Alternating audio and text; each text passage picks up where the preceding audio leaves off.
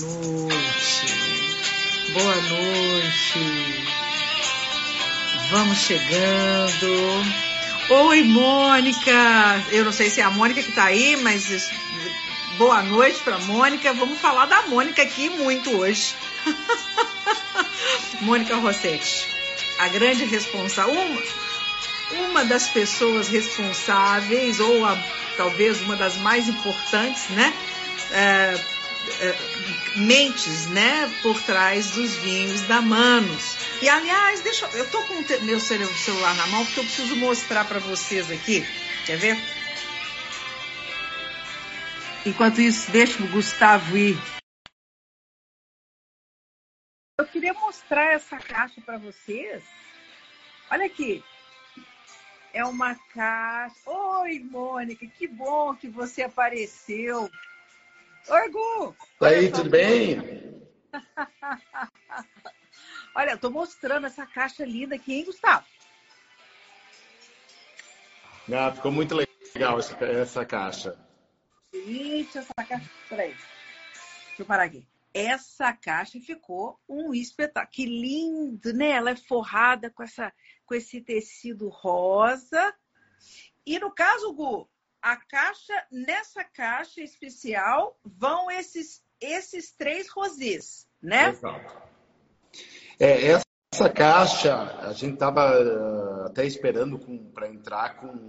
É, porque a gente eh, conseguiu lançar ela justamente no, uh, no Outubro Rosa, né? A gente queria fazer esse. Uh, a gente está com uma, uma parceria com a Liga de Combate ao Câncer aqui de Garibaldi né? Então, 10% de, toda, de todo o faturamento desse, uh, dos rosés da Caixa a gente destina para a Liga de Combate ao Câncer. Né? Então, a gente conseguiu engarrafar no final aí de setembro. E o bacana dessa caixa é que ela tem toda essa a questão do, do barbeira. O barbeira trabalhado uh, em três versões no espumante.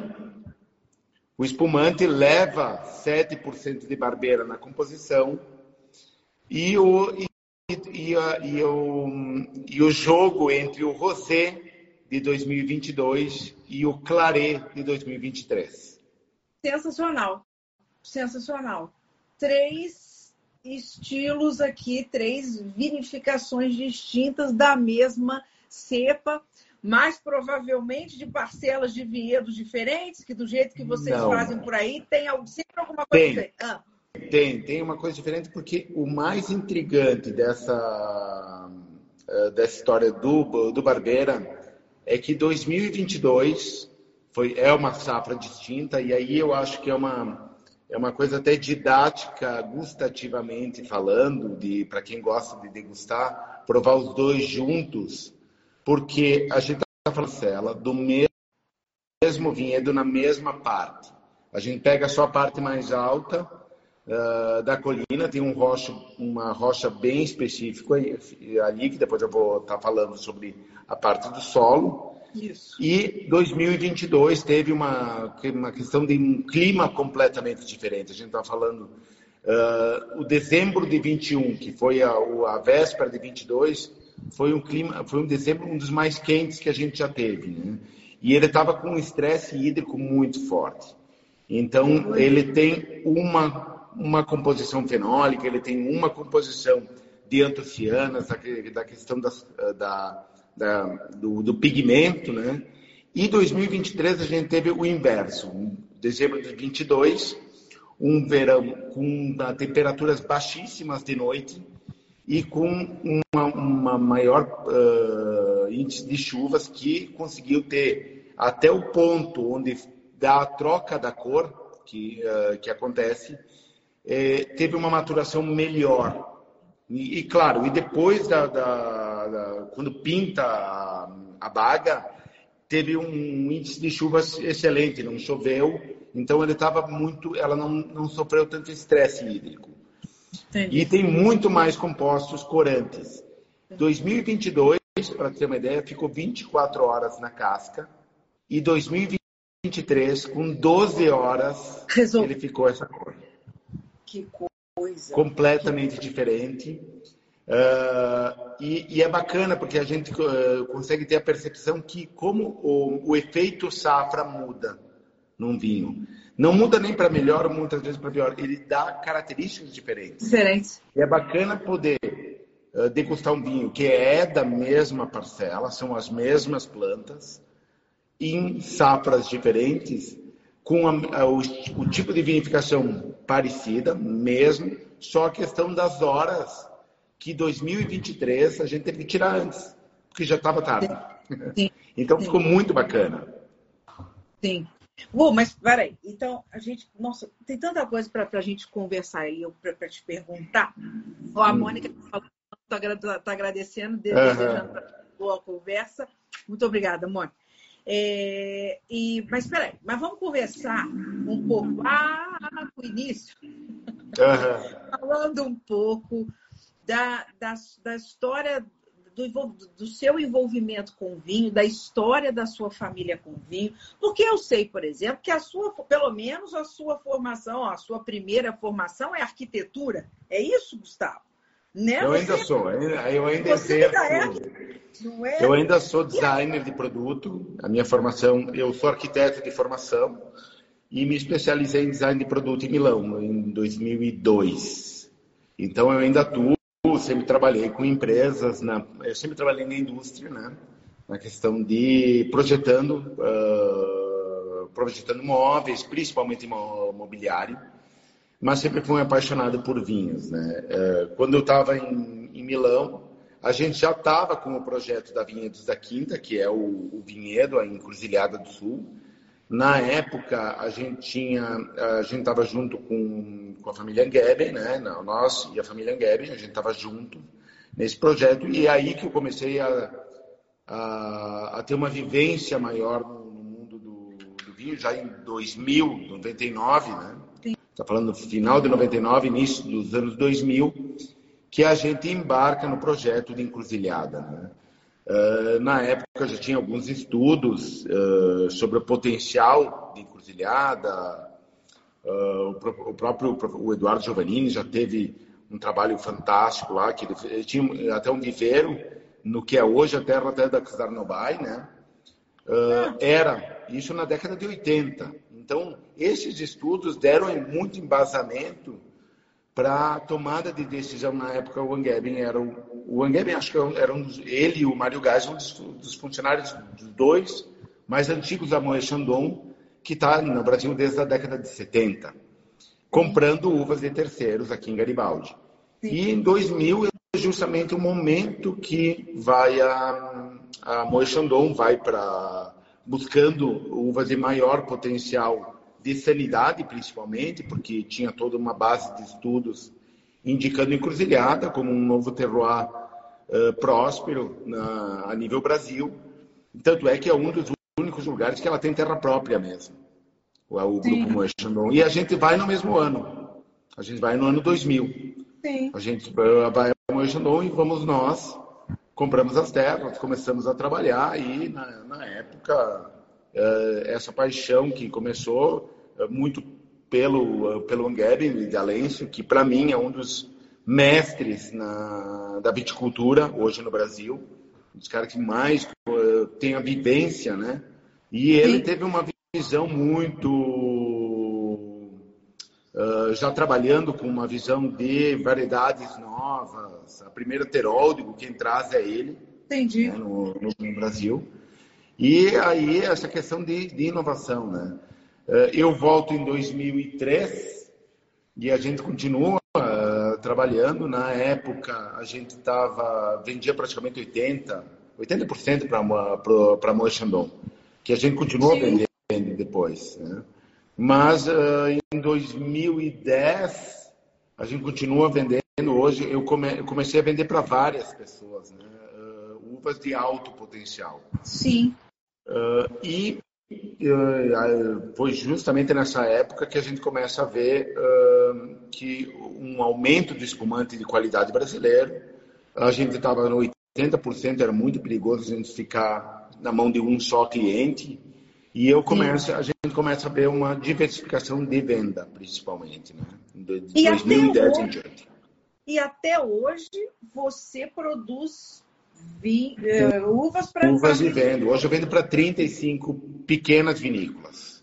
A gente se especializou em trabalhar com as pequenas, que aqueles que estão buscando uma, uma matéria-prima diferente, um terroir diferente e bem trabalhado. Entendi. Uh, aí a gente, hoje, que eu tomei até muito gosto em função com essa troca de amizade que eu tenho hoje com alguns clientes, outros vinhateiros, outros enólogos, que aí começa essa paixão, a trocar experiência, ah, eu vinifico desse modo, e eu, a gente começa a, a, começar a ver que algumas parcelas de uvas tinham diferença entre outras, claro que tem a mão de quem vinifica, Sim. mas tinha um componente também que a gente não estava conseguindo identificar.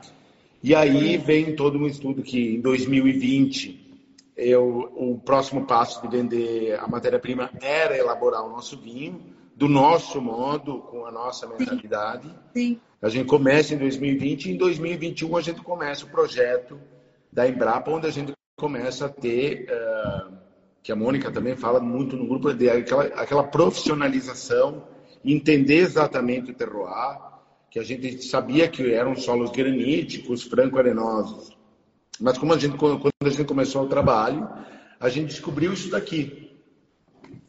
É, no caso, então, mas aí que tá. Que 16 é... solos completamente diferentes. Mas... Todos graníticos. De, de quem? Mas por que, que vocês tiveram esse insight, né? De, de, de encomendar esse tipo de, de estudo?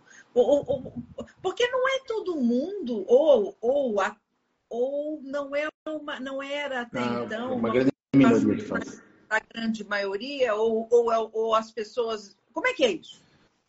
Não, eu acho que um, a gente. Uh, eu acho que em tudo que a gente faz, quando a gente quer trabalhar, eu, eu, uh, a gente ouve muita. Uh, muito, até muitas vezes, quando vai vender o próprio produto, eu, eu sempre gostei de ter muito embasamento, tá? Para a gente tomar decisões, né? principalmente. E para escolher o melhor, a gente tem que entender quem a gente é, onde a gente está, qual é o nosso solo. Porque uh, desde o início, quando a gente começou esse projeto Mano, a gente sabe do potencial de, uh, de encruzilhada, sabe do potencial da Serra do Sudeste, do, do Rio Grande do Sul, são solos mais das, derivados das rochas mais antigas da América do Sul. Uh, a gente tem, a gente sabe desse potencial, mas a gente queria, a gente não quer ser um cover de outras regiões ou um cover. Uh, a gente quer ter uma identidade própria. Para ter uma identidade, a gente tem que saber conhecer profundamente quem a gente é, para a gente poder tirar o máximo uh, desse potencial. A gente já sabia do potencial dos vinhos, uh, já eram famosos os vinhos, então a gente tinha que realmente fazer um estudo mais aprofundado de solo, mas não apenas de solo. O manejo também mais adequado para cada varietal, quais varietais deveríamos continuar e quais deveríamos sair. Né? Então, é todo um estudo uh, para a gente poder tirar o máximo. Né? E também espelhando que nos grandes, os grandes players hoje do mundo fazem esse estudo uhum. fazem esse trabalho. Uh, alguns têm há, há, décadas, né? Pega grandes chateaus, principalmente na França, alguns na Itália, têm esse estudo, sabem exatamente qual é o solo e sabem e, e vão até mais além, que é o que a gente queria aí nesse projeto, quando a gente inscreve. E aí o trabalho da Embrapa é fantástico, a gente consegue, são 12 pesquisadores trabalhando em várias áreas, não é apenas o solo, mas é a Entendi. microbiologia, é o manejo, é a cobertura, é a parte climática e mensurada, colocando em, em formato de dados, transformando uma mera informação em algo que a gente pode construir um conhecimento com isso, que é o que o pessoal tem uh, no, no, na Europa, alguns dos grandes, principalmente, não é todo mundo que tem isso, ah, mas os grandes têm há, há, décadas, então eles têm uma bagagem, eles sabem como se comporta em cada, em cada safra, Uh, eles sabem o que, que, uh, que, que um vinho de cada safra vai se tornar. Então, uh, quando a gente começa esse trabalho, a gente, a gente primeiro trabalha a base, vê o solo, e quando a gente começou a fazer solo, que a gente falava solos de origem granítica, saiu esse mapa, que praticamente são do 16 solos, todos eles de origem granítica, mas diferentes. Então eu tenho aqui, uh, por exemplo, eu tenho aqui uma, um vinhedo que era aqui é um aqui é o do vinhedo de Terol e Barbeira. Eu tenho dois solos completamente diferentes. A parte de cima eu tenho um argissolo vermelho, a parte de baixo um argissolo amarelo. Então são dois solos com composições diferentes e que geram vinhos diferentes. Como é que a gente descobre se geram vinhos diferentes? No projeto a gente microvinifica. Todo esse trabalho, cada são 60 microvinificações por ano em três safras. Gu, mas e é interessante você, me, você explicar, inclusive, o seguinte: a gente está falando de uma área de que tamanho? 34 hectares de vinhedos. A gente tem 89 hectares, do qual 34 são vinhedos. Boa parte já com uma, uns 20 hectares, já com uns 23 anos uh, completos desse ano. Uma outra parte com, com 15 anos, que a gente foi aumentando aos poucos, né? alguns mais recentes que são as novas variedades que a gente está colocando agora. Uh, 15 de olivais, que a gente também produz o azeite, né? Então a gente consegue processar encruzilhada, hoje tem uns três lagares, então a gente consegue também extrair o potencial daquele, ter daquele território. Então tem essa combinação azeite, vinho, gastronomia, que eu acho que encruzilhada agora também com o advento da, da, da trufa, né? das, eh, das, trufas de encruzilhada, então, e mais o cordeiro tem todo uma, uma, um indicativo para a gastronomia, né? Uh, e a gente começa a fazer esse trabalho e, e essa tá. microvinificação, não apenas... Oi, não apenas três... Hum? Você, você, aí, quando vocês, vocês, vocês identificaram, então, nesses... Então, são 30... 16, 34. 16 solos tipos diferentes em, nesses 34 hectares. Exato. Né? Nesses 34 tá, hectares são 16 solos diferentes. Alguns é neossolo mais pedregoso, alguns têm uma camada superficial mais franco-arenosa, mas logo para baixo tem mais argila, outros têm mais areia e vai mudando. O solo de encruzilhada, ele é muito, eh, ele não é um solo único. Cada um é diferente. E até nas próprias sessões, quando a gente começou a cavar, a gente hum. colocou uma bobcat lá cavando praticamente vários buracos e depois fez todas as tradagens para descobrir aonde era o limite de cada solo, para a gente conseguir zonear as parcelas. Porque onde, onde é que está o limite? Né? Onde é que é a separação? A separação, né? e elas separam. É, questão de um metro é um solo, questão de um metro é outro. Varia, alguns de dois, um metro, alguns até muito mais próximos. Mas é bem interessante a metodologia que foi aplicada para conseguir é, descobrir onde termina um e começa o outro. E não é um e não é uma zona muito grande, é um metro muda. Mas eles não precisam. Aí que tá, né? É uma metodologia muito fantástica, porque eles abrem aquelas. Aqui no Brasil é chamado de calicata também, aquelas calicatas para fazer aquela, né? Para fazer aquelas. como se fossem andares, né? Uhum. E, e, e, marca tudo ali. E quantos, quantos buracos, quantas calicatas dessas são, são necessárias? Ah, é, é necessário. Muitas. Foi muitas, foi muitas. E engraçado que é, depois tem todo um, todo o estudo, ele coloca também os, uh, a questão de 0 a 7 centímetros, de 7 a 15, de 15 a 25, de 25 a 38, de 38 a 56 e assim por diante, vai mudando também. Alguns têm a parte superficial, ele é, é porque até na parte de cima ela ela, a parte uh, superficial é mais, uh, mais curta, né? Porque é onde a, água normalmente escorre, e na parte mais baixa ela é mais, ela é mais densa. Então vai mudando muito esse solo com o passar dos, dos anos. Né? Então, a gente também tem todo um estudo de cobertura de solo, que a Embrapa também faz. Praticamente ah. hoje já são, a gente está indo para o quarto ano sem, uh, sem herbicida. Daí trabalha a questão de já no segundo ano sem aplicação de, de NPK, que é o adubo químico, né? Que são compostos, é, é NPK é nitrogênio, uh, fósforo e, e, potássio, acho que é, é e, que, é uma, que é uma composição.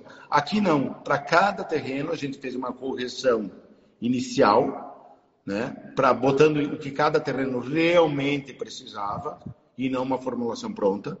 Esse foi um dos dos pilares para não. O NPK funciona muito bem para soja, milho, que é uma planta de cobertura uh, com uma raiz superficial. A videira vai até até 2 metros, 3 metros a, a raiz. a raiz. Então, para tu poder alimentar isso aí, não é largando NPK no solo.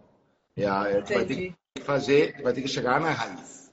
Claro que uma boa parte está superficial da raiz, mas tem toda uma outra parte que tu vai ter que trabalhar muito com, a, com a, as plantas de cobertura vegetal. Hoje a gente trabalha com cinco, uma composição de trevo branco, nabo forrageiro, azevém precoce, ervilhaca e aveia. Então a gente tem esse mix de plantas e ela no final da, do ciclo, ela que vai alimentar e a gente aduba organicamente essa daí. Então o adubo químico e a. E a, e a, essa cobertura. E, sim, e o, a, o herbicida a gente já eliminou. Né? Claro que a gente, a gente ainda a gente tenta fazer todo um trabalho, e ainda com, com agora com o Leandro Venturim, da, da Terra Madre, para fazer um, todo um trabalho de, da Terra do Futuro, fazer todo um trabalho de uh, viticultura regenerativa, mas é um trabalho de longo prazo. Então a gente tenta fazer cada vez mais um, um trabalho mais uh, voltado para a preservação de microbiologia do solo, principalmente, né? E depois e na, e na... tem todo o trabalho de microbiologia que aconteceu das próprias leveduras. Né? Então, esse trabalho em Embrapa também envolveu a microbiologia para a vinificação, que aí a gente conseguiu isolar, são 50 leveduras, de várias espécies, né? principalmente Saccharomyces cerevisiae, mas tem Ransoniaspis lavinia, tem outras uh, que a gente pretende trabalhar e a gente testou elas e a gente já está microvinificando usando elas com as leveduras autóctones, para a gente ter no futuro um vinho que represente melhor aquele terroir. Inclusive algumas com alto potencial, principalmente também para potencial para espumantes sensacional. Eu estou aqui uh, pensando na, na questão da, da, do terroir, né? Da, da, da, Serra do Sudeste, especificamente de Cruzilhada do Sul. Ele tem algumas vantagens com relação à Serra Gaúcha, principalmente por conta de, de chuvas. Qual, qual que Eu é? acho que tem, tem tem, uh, tem uma. É que o, o, quando se mede o período de chuvas, é normalmente a, a, chuva, o importante é aquele período de maturação, que vai normalmente. Tem que ter um. Normalmente a época de, uh, também uh, depende muito do, do local. Encruzilhada, por exemplo, normalmente a, a época de virada de cor da, da, da uva, da, das primeiras aí, quando o chardonnay começa a amarelar e o pinot começa a pintar é normalmente aí virada do, do ano, tá? Então, e para maturação a gente está colhendo para espumante, tanto Pinot Chardonnay, varia normalmente de 15 de, 15 de, de janeiro até 20, 27 de, de janeiro, que é a parte de espumante. Depois começa a ir para os vinhos, vinhos tranquilos, né? Então, uh, esse período de janeiro início de janeiro, porque dezembro pode chover, não tem problema, ah, um dezembro seco.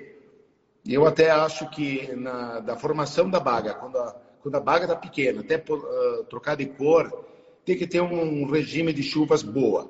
Não precisa ser seco, porque senão tu já começa com estresse hídrico e justamente aí tu está ganhando alguns alguns compostos de acidez, e toda uma parte para que vai ser funcional para a uva. Claro que quando ela pinta, depois na maturação, é bom que o regime seja menor. E é esse índice que está de dezembro, de janeiro até março, que historicamente Encruzilhada tem menos chuvas. Outro ponto é que, como o solo é muito profundo, é um solo antigo, a gente vai, uh, para ter uma ideia, a gente está construindo agora a vinícola lá, a gente uh, não chegou na rocha. A gente cavou ela uh, subterrânea, a gente não chegou na rocha. A gente tem que fazer estacas, porque não a gente não conseguiu chegar na rocha. Né? Então, é, é o solo é, ele drena muito fácil. Então tem uma drenagem boa. Como a gente está na crista da Serra do Sudeste, no ponto mais alto, hoje, uh, para ter uma ideia, eu me lembro que o Gavin falava que uh, o, a igreja de Encruzilhada, uh, ela é divisa de águas do Jacuí e Camacuã. Então a gente está no ponto mais alto. E nesse ponto mais alto, isso ao contrário da Serra, da Serra Gaúcha, a gente não tem tantos obstáculos na Serra do Sudeste. É mais colinar. Então, é, é, é, a gente tem um regime de ventos muito mais frequentes.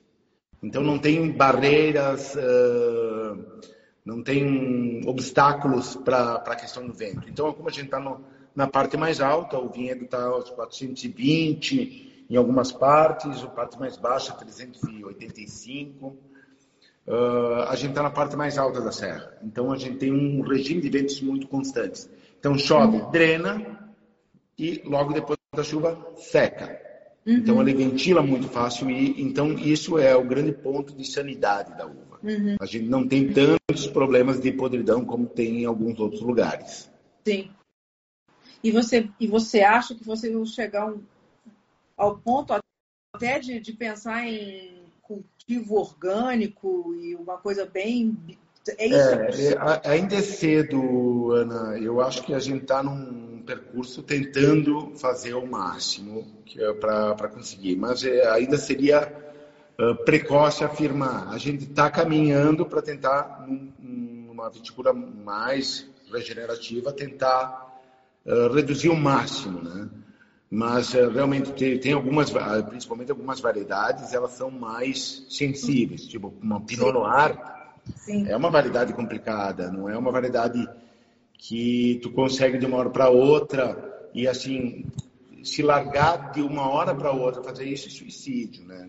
Eu já vi várias Sim. pessoas fazendo isso e não colheram um grão, então não, também não é uma coisa e outra, é tentar não é, é colher alguma coisa e colher com qualidade. Porque senão isso aí também tem que ter uma coisa bem coerente. Então, muitas pessoas até em alguns lugares que eu fui dizem: "Ah, o teu vinho é orgânico". Não, não é. é então eu deixo bem as claras. Até alguns dizem: "Ah, eu só boto vinho orgânico". Bom, tudo bem. Sim. São poucos, assim. Então, uh, muitas vezes tu olha e sabe que o vinho não é orgânico. Sim que está na carta. Mas uh, eu prefiro não entrar e pelo menos falar, falar. Eu não quero, porque a mentira tem perna curta.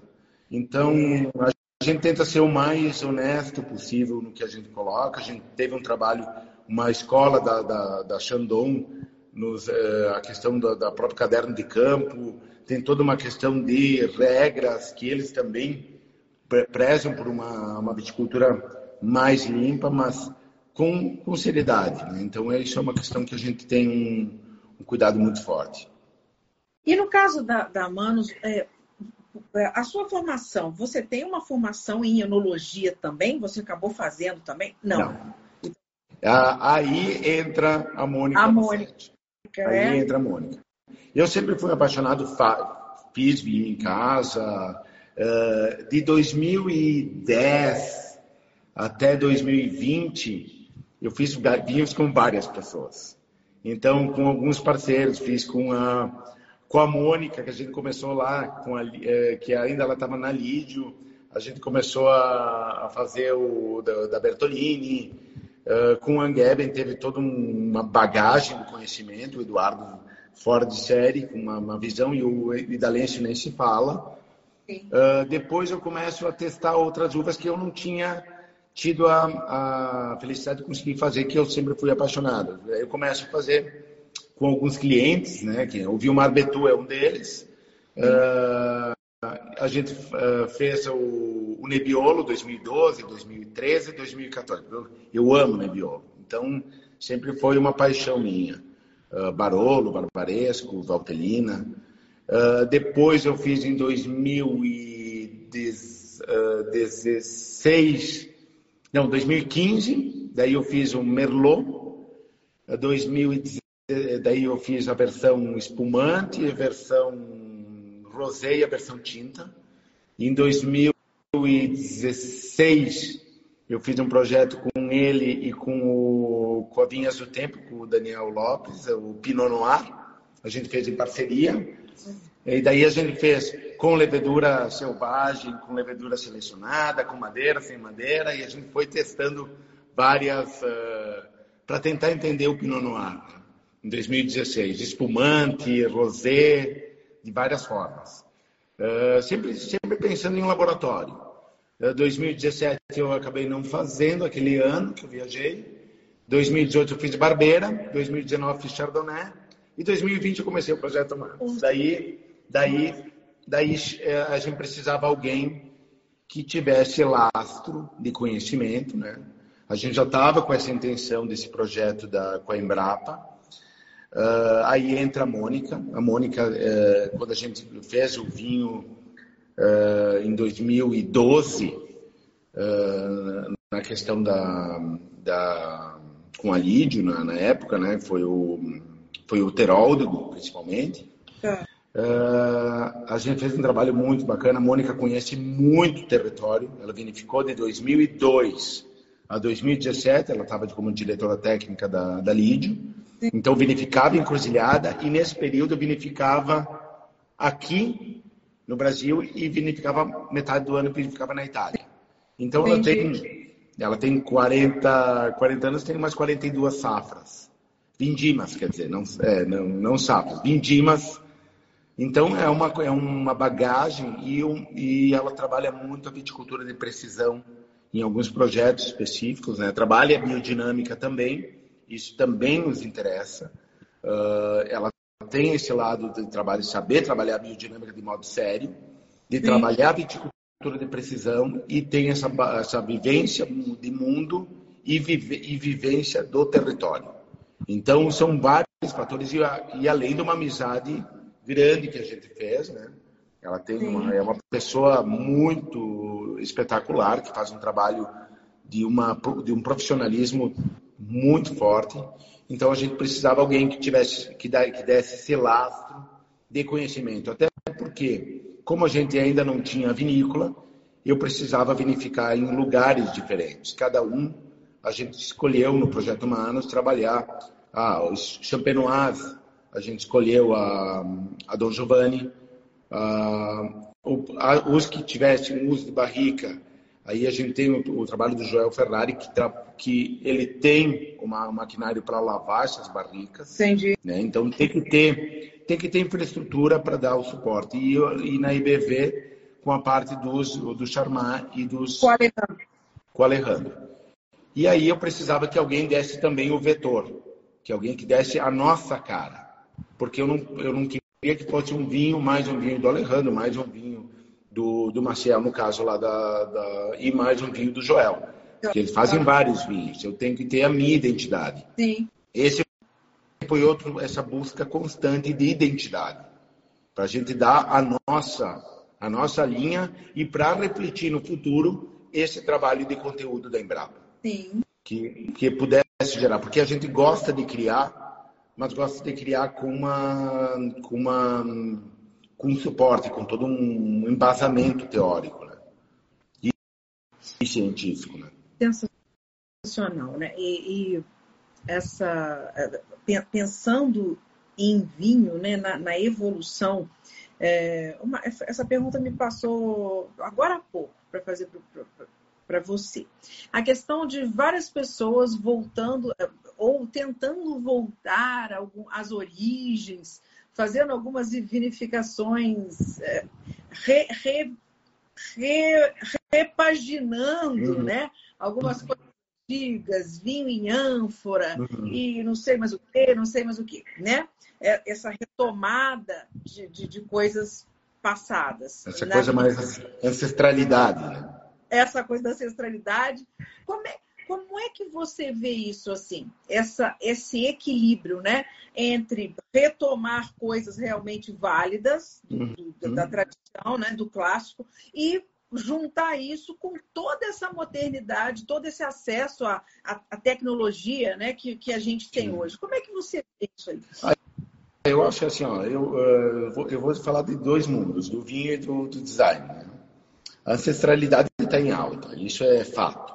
Isso vem até na própria decoração, no próprio, no próprio design. Né? Então, essa busca uh, das coisas ancestrais para, de, de repente, para fazer um contrabalanço dessa essa tal modernidade, essa tal tecnologia super avançada, uh, tudo imediato com uma, um lado mais ancestral. Acho que é uma questão, são ciclos uh, que na, nas tendências a gente vê são ciclos que vão e voltam.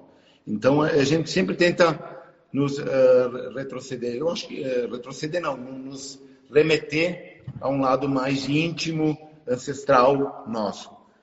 Uh, a questão de, uh, da tecnologia eu acho que ajuda muito isso, porque eu acho que a gente não pode ver esse lado ancestral como vinha no passado. Eu acho que a gente tem informações, uh, nós, eu como humanos e a gente, eu uh, comungo muito com, com, os meus sócios, com o Diego, com o Francisco, com a Adriana, uh, a gente não tem tanta ideologia, tá?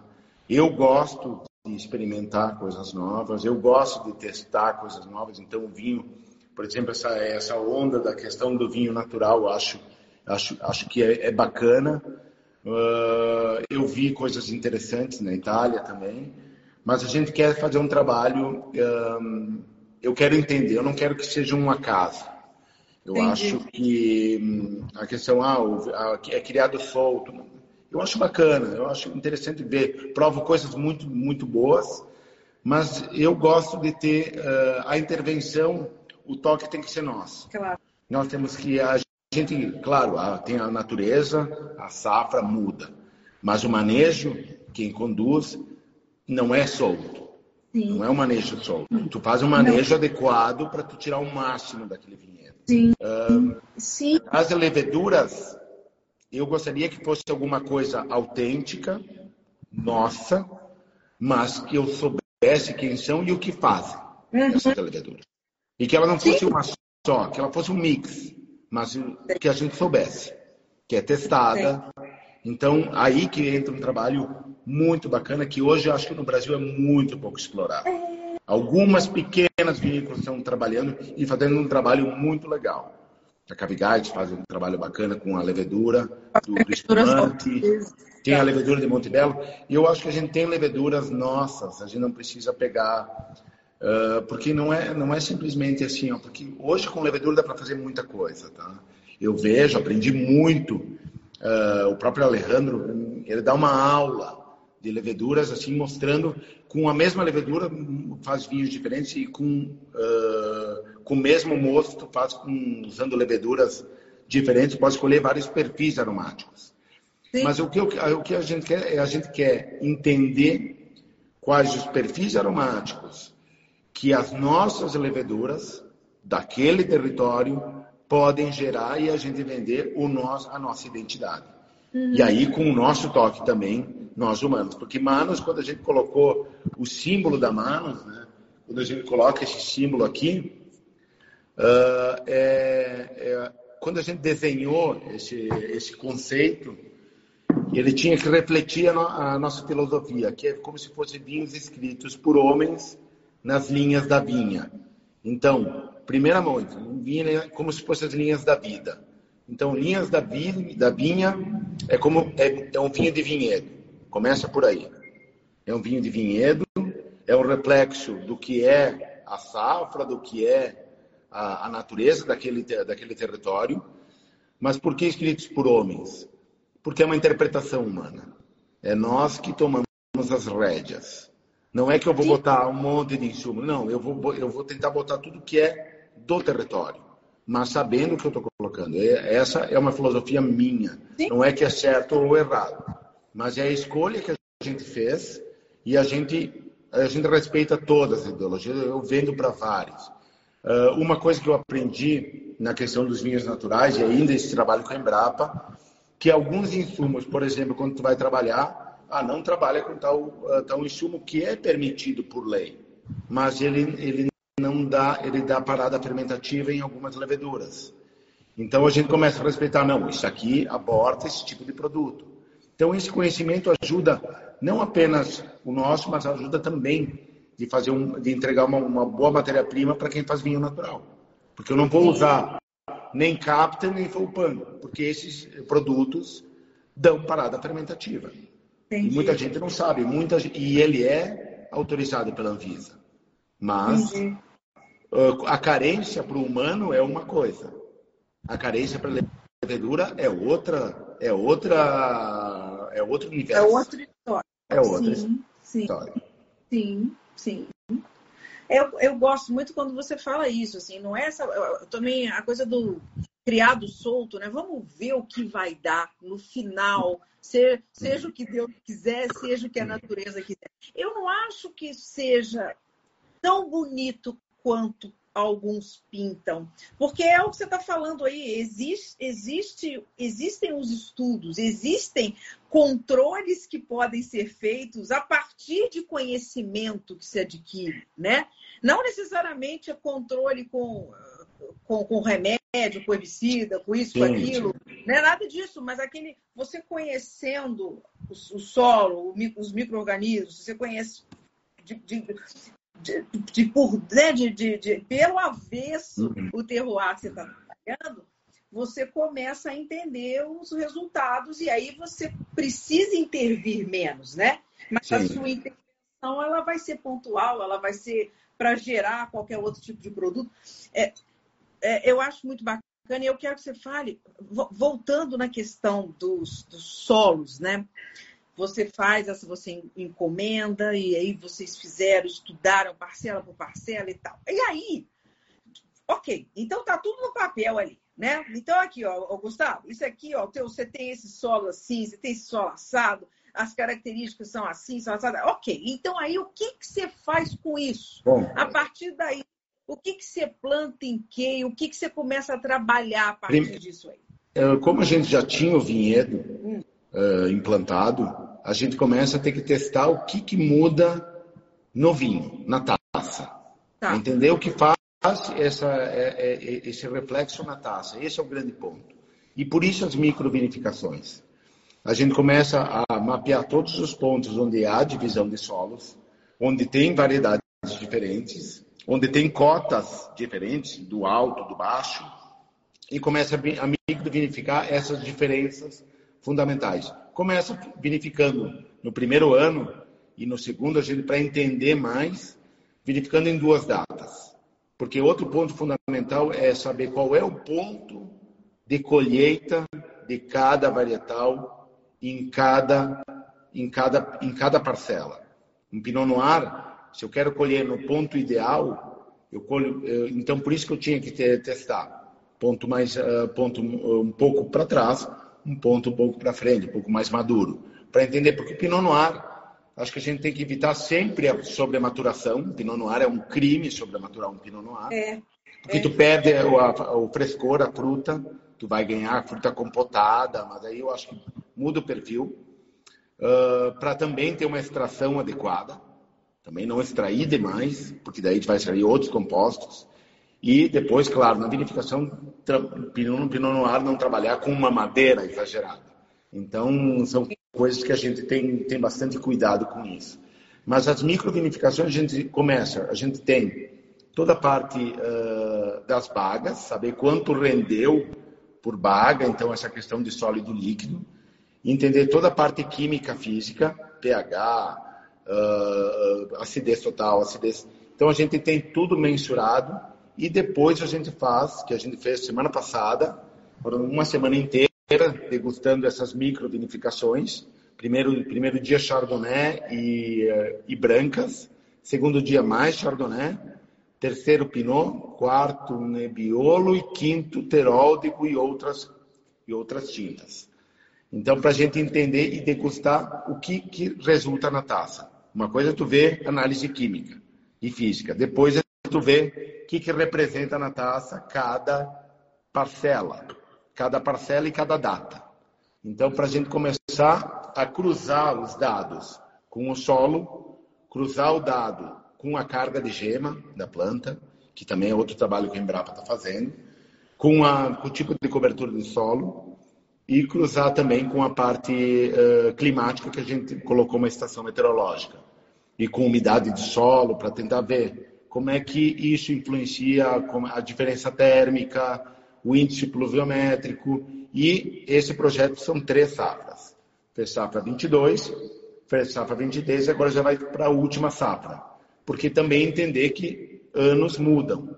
E a gente tem que entender qual é esse desvio que acontece de um ano para outro. Sim. Então, no, no, no, é, é, a gente vai ter uma bagagem, um cruzamento de dados para tomar, e, e, não é que termina agora, depois a gente pode continuar fazendo esses testes de alguma forma para entender, para a gente ganhar esse histórico que a Europa tem, tem séculos a gente tem que construir com auxílio científico, construir esse background, construir essa bagagem de conhecimento com dados, não com suposições de modo, de modo muito empírico. Né?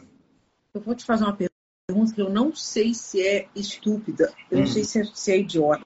Com relação ao uso das, das leveduras que você está isolando aí, há alguma no, no caso, pensando em safra e ponto de colheita. Então, de um ano para o outro, o ponto de colheita de cada variedade, o dia da colheita dela vai mudar. Sim, porque muda, o ponto né, muda porque o ponto de maturação vai estar diferente Sim, dependendo diferença. da A gente sabia que algumas quadras uh, começavam, depende, dependendo da safra, tinham uh, questão de até sete dias de diferença com a Sim. mesma variedade. Sim com a mesma eu, eu, variedade e mesmo clone. Então, claro. tem diferença. Exposição, de, a questão da orientação, muda muito. Né? Então, Exato. isso aí é uma questão que, que muda. Que nem a questão das leveduras, é só para deixar claro. Eu, isso, deixar... Aí eu queria saber o seguinte. Aí, por conta dessas diferenças de, de, de, de, hum. de, de do momento em que você colhe, tá? Aí você vai, você vai colher. Ah, esse ano eu colhi para fazer o rosé, eu colhi a barbera no dia tal, nesse determinado ponto.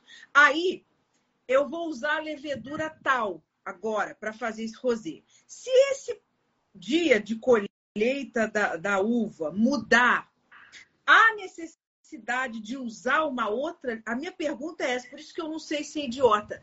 Você vai ter que corrigir, fazer alguma correção, entre aspas, usando uma levedura diferente ou a levedura não vai interferir tanto assim? Não, não, eu acho que tu já, eh, quando tu vai escolher a própria levedura, e seja ela do vinhedo ou não, que no, no nosso caso a gente ainda usa leveduras comerciais, porque isso daqui a gente ainda está em matéria de estudo, né?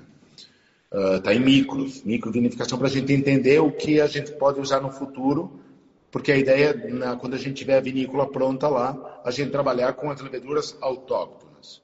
Porque daí eu não quero. É, a, a ideia é não trabalhar com a levedura comercial, porque eu não gostaria de contaminar o ambiente cantina.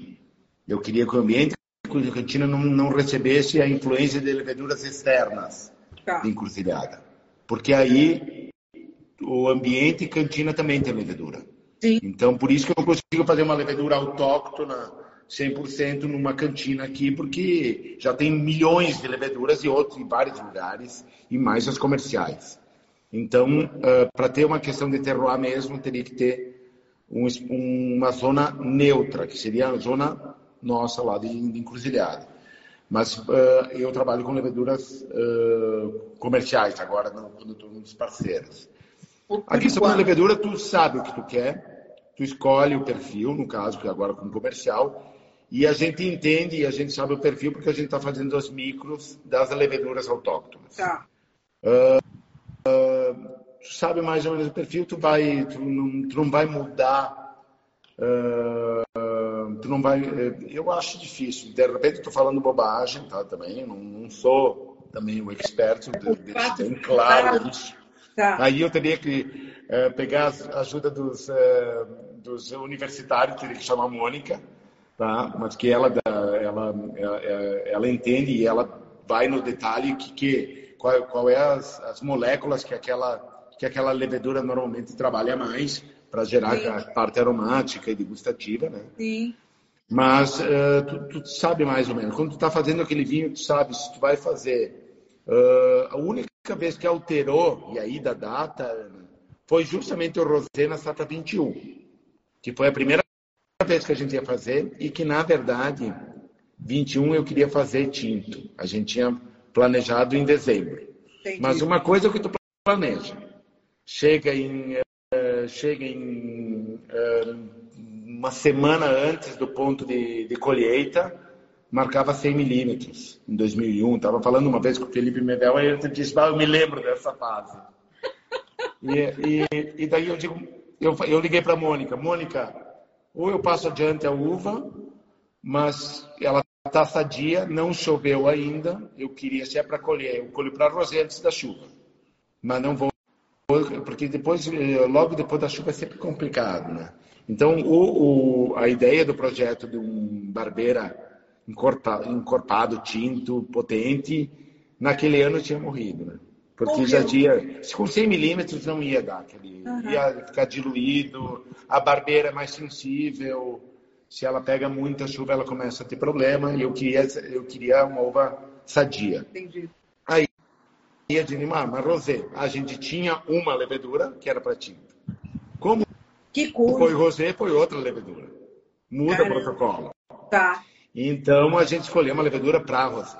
Tá. Então a gente foi como foi colhido antes, a gente, a gente queria que desse essa acidez, essa questão que preservasse essa mineralidade, e a gente escolheu, a gente escolheu o rosé. Deu tão certo que naquele ano a gente ficou com o rosé revelação dos corchados. Porque foi, era um rosé único. Eu falei, olha, Mônica, não tem ninguém com rosé de barbeira no mercado. Eu acho que a gente pode, lançar, pode sair na frente. Eu acho que a gente tem... Essa, uh, é aquela questão de decisão na hora. Tu tá, lá no, no, tu tá lá no meio do vinhedo. Tu olha a uva e tu decide. Vou ou não vou? Então, muitas vezes é, uma, é um ímpeto, assim. A gente foi, deu certo, tanto é que a gente repetiu. 2021 ficou com 36 horas, se eu não me engano. 2022 já 24, já estava passando do ponto. E 23, no, no dia que eu fui, no, no, no dia seguinte do, do, processamento, já tinha passado do ponto. Eu falei, tira, ficou clarê. E a gente lançou como clarê. Então, uh, muda. É, e aí eu aprendi, eu aprendi que fazer rosé não é fácil. É mais difícil que fazer branco e fazer tinto. Porque... Olha, oh, interessante. E eu já fiz, eu sempre faço a pergunta, eu comparo o branco e o tinto, porque eu acho, eu não, não faço vinho, mas eu tenho para mim que fazer um vinho branco é mais difícil que fazer um tinto. Agora Sim, você está dizendo sempre é. Sempre não, é, rosé é, mais difícil. E o, ré, o rosé é o mais difícil. Ah, não, é, é que não, não, não, que eu digo mais difícil. Se tu tem o, a política, que não é o nosso caso, a gente tem essa liberdade, como a gente faz pequenas produções, 1.300, é, mil litros deu, então deu 1.300 garrafas. Uh, eu não tenho, e como é essa linha, é a linha Liber Humanos, que é a linha mais autoral, eu não tenho obrigação de repetir ela todos os anos. Uh, eu digo, para mim, não, eu não preciso ter um padrão. Agora, se tu é uma, uma, uma vinícola que já tem um nome com um vinho rosé, e tu tem que repetir todo ano esse rosé, é, é, acertar o ponto do rosé da cor não é fácil. Não é fácil. Tu tem que ter, tu tem que ter tecnologia para medir, medir e saber o momento exato de tirar. Então é, é, é muito mais delicado. Se tu tem que seguir um padrão, como no nosso caso não era para seguir um padrão, era para que expressasse o que é aquela safra. Eu acho que foi bem bacana o que saiu, que deu esses dois vinhos, 22 e 23, é o mesmo vinho, 12 horas 24. A safra muda e, e os dois, cada um com a sua intensidade. Isso que eu achei bacana. E foi, foi legal que tanto esse que agora ficou com, que na adega pontuou como o melhor vinho da Serra do Sudeste. Um rosé, um claret de barbeira. Sensacional. E, e o clarete, é, ele é bem, ele é, ele é, ele é vinho eu acho todos os rosés, né? Sim. Mas o clarete me parece gastronômico ao extremo, né? Sim, ele é muito gastronômico. Ele, e ele tem esse frescor, ele tem uma fruta vermelha mais intensa, uma cereja, bem mais intensa, que no outro ele é mais floral, ele é mais delicado. Então ele tem uma potência maior, uh, tanto aromaticamente e gustativamente. No, uh, e, e a safra 23 tem uma carga de acidez bem interessante. Então é um vinho, não é um vinho chato, é um vinho muito mais gastronômico. E importante, os, os seus rosés, inclusive o clarete, lógico, não tem barrica não, é tudo não. sem barrica. Não, não, esse aí é, é justamente para preservar essa fruta, esse frescor. Esse é o, é o objetivo desse vinho. A gente tem alguns que passam por barrica, por, por exemplo, Pinot Noir e Chardonnay são as únicas duas uvas que a gente tem dois vinhos com a mesma variedade. A gente tem um Chardonnay que não passa por barrica é, e normalmente é da linha Virgo a gente coloca e vende no mesmo ano. Tá. Uh, ele busca frescor, ele é tá. colhido num, numa quadra, aí, gente, aí entra aquele processo da micro. Aí a gente sabe que quadra pegar para ter tá. o, o caráter uh, mais mais frutado, mais fresco. Né? Tem uma levedura para ele, que é diferente ah. da do outro. Uh, e ele tem mais essa questão, esse frescor. Então, ele é o Chardonnay da linha Virgo, mais fresco. E a gente tem o mesmo Chardonnay que a gente deixa um pouco mais na planta, para ele ter mais, ele ficar mais gordo em boca, que é o que vai para a barriga, mas sem perder o frescor. Esse é o, esse é o cuidado do Chardonnay de não perder o frescor. Porque muitas vezes tem aqueles que ficam amanteigados, extremos, completamente enjoativos. Né? Então a gente procura não perder esse equilíbrio. A madeira também tem que ser uma, uma tosta adequada uhum. e normalmente a gente tenta a gente faz um blend com novas e de mais passagens para tentar dar, chegar no equilíbrio. O, o, a questão da mano sempre foi o equilíbrio, né? Então a gente é, é contra a sobrematuração, é contra uh, o excesso de madeira e é contra uh, também essa questão do excesso de madeira, uh, sobrematuração e esses uh, que, que busca apenas o álcool. A gente sempre tenta tirar o, o, o mais, o máximo do frescor. Sim. O vinho tem que ter esse frescor. É, aí falando nisso aqui, né? Eu não nem reparei quanto, quanto que tá o, o aqui. 13,2 de álcool nesse que eu estou tomando aqui, que é o, que é o seu rosé aqui. O 22. Do, do, do 22. É. Aí eu tô, me veio aqui na cabeça o seguinte: é, é que eu não estou lembrando. O, o Marcelo está falando que gostou muito do Pinot barricado. E o Marcelo fez uma pergunta anteriormente aqui, que eu acho que é, ele não estava quando você falou na questão do local que você vinifica seus vinhos, porque você está dizendo aí que a sua vinícola está sendo construída, né? E onde você está vinificando? É, fala para o Marcelo que eu acho que ele perdeu quando você falou. É, eu, a questão da gente vinificar é o exemplo do Pinot Noir. Né? A gente pegou uh, o Sem Barrica, ele é vinificado na IBV. A Mônica monta o protocolo e a gente segue o protocolo com as leveduras, com o processo. Então, é, muitas vezes assim a gente não deixa o, o pessoal da, onde a gente vinifica, eles simplesmente têm que cumprir protocolo. Então esse é o ponto. Por isso que tem a Mônica para dar nossa identidade. E na questão do barricado que o Marcelo gostou, uh, ele, uh, a gente tem, por exemplo, aquele sem barrica, ele é uh, maceração a uva chega fria, faz uma maceração no, a, frio e depois faz o processo normal. É um vinho extremamente rápido, para buscando muita fruta primária. Esse é o que a gente busca nesse vinho. No caso do barricado, é outro processo. Eu me lembro que a Mônica, eu disse, eu digo, Mônica, a gente vai ter que fazer tudo isso. Ela disse, bah, mas o resultado fica muito bom. Essa a Mônica que deu essa. Vamos fazer ele com barrica aberta. Vamos Abre a barrica. Cara. Abre a barrica. Maceração a frio.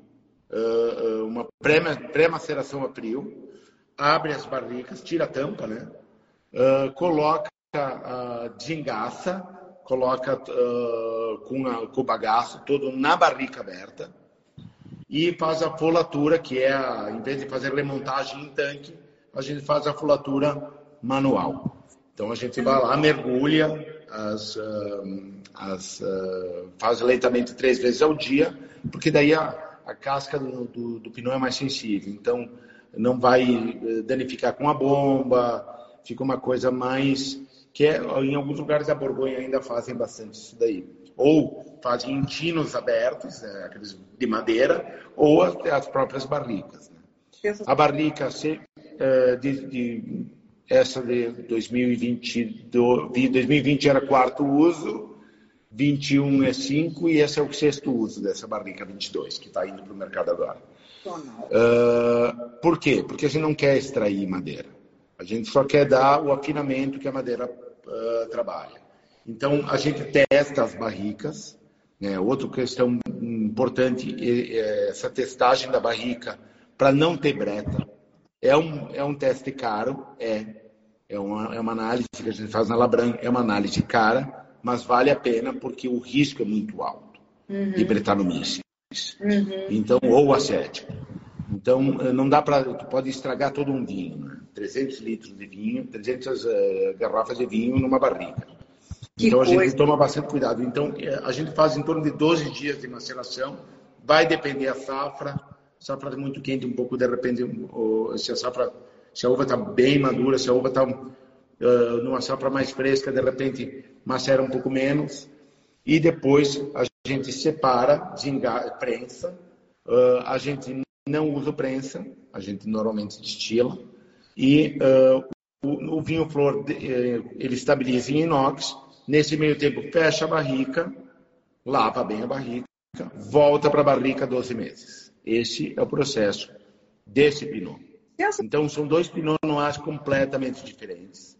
Dois projetos diferentes, dois estilos de pinot diferentes. E eh, por que, que a gente faz isso no pinot e chardonnay? Porque é a vocação da encruzilhada. Cruzilhada está no mapa por causa do Pinot Chardonnay, por causa da Moët Chandon. Depois foi 2000, 2002 foi o Lídio, 2003, 2002 a Valduga, depois 2010 eu acho que foi a Peter Longo e depois hoje tem vários. Né? Mas uh, encruzilhada se deve muito ao Pinot Chardonnay. Né? Então a gente tem uh, a obrigação de fazer a excelência essa uva que tanto representa encruzilhada. Né? Hugo, com relação à madeira, né? Uhum. Você usa carvalho ou você, ou você também é adepto do uso de madeiras não convencionais, como madeira brasileira, enfim? Não, madeira brasileira, eu não vou dizer que eu não vou, não vou ser, tá? Eu gosto de testar, gosto de, de, de laboratório, mas não, por enquanto a gente, a gente tem que testar antes de, de, de colocar. Mas eu já provei bons vinhos na, nas madeiras brasileiras, gostei bastante. Então é uma questão eu não, não fecho essa porta. Tá. tá? Uh, barrica, sim, gosto de barrica, não sou muito adepto aos chips, não. Eu acho que, não é que eu diga que não sou adepto, eu não gostaria de botar isso nos nossos vinhos, tá?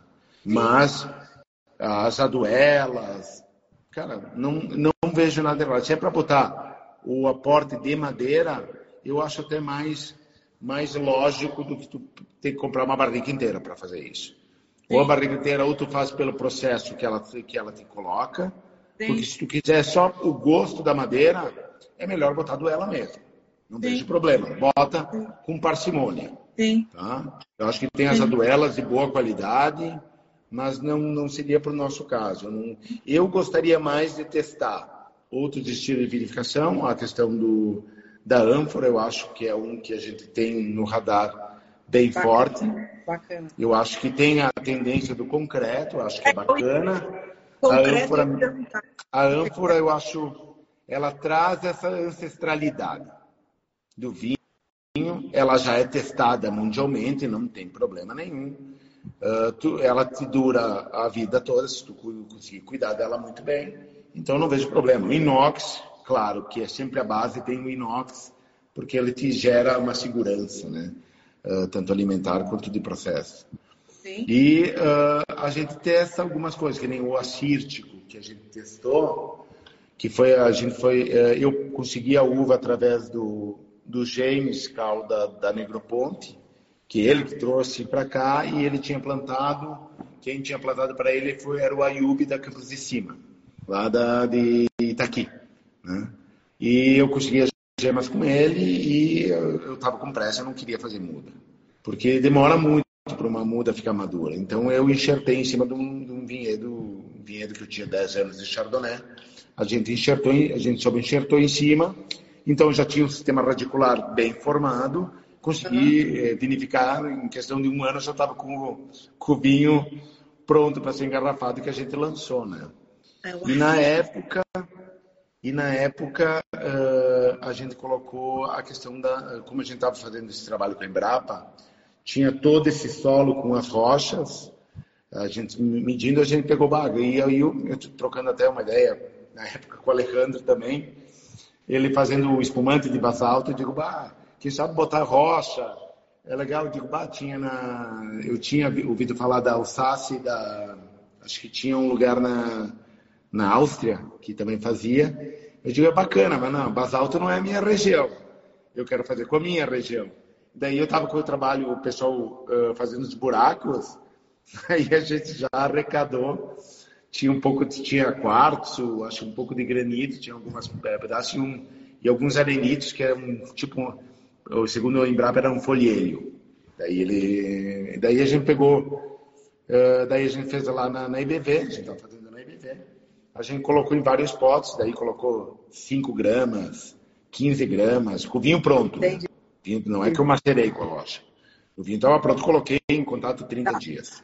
Daí ficou 50 gramas, até 500 gramas, que seria impossível. Não ia botar 500 quilos num tanque, né?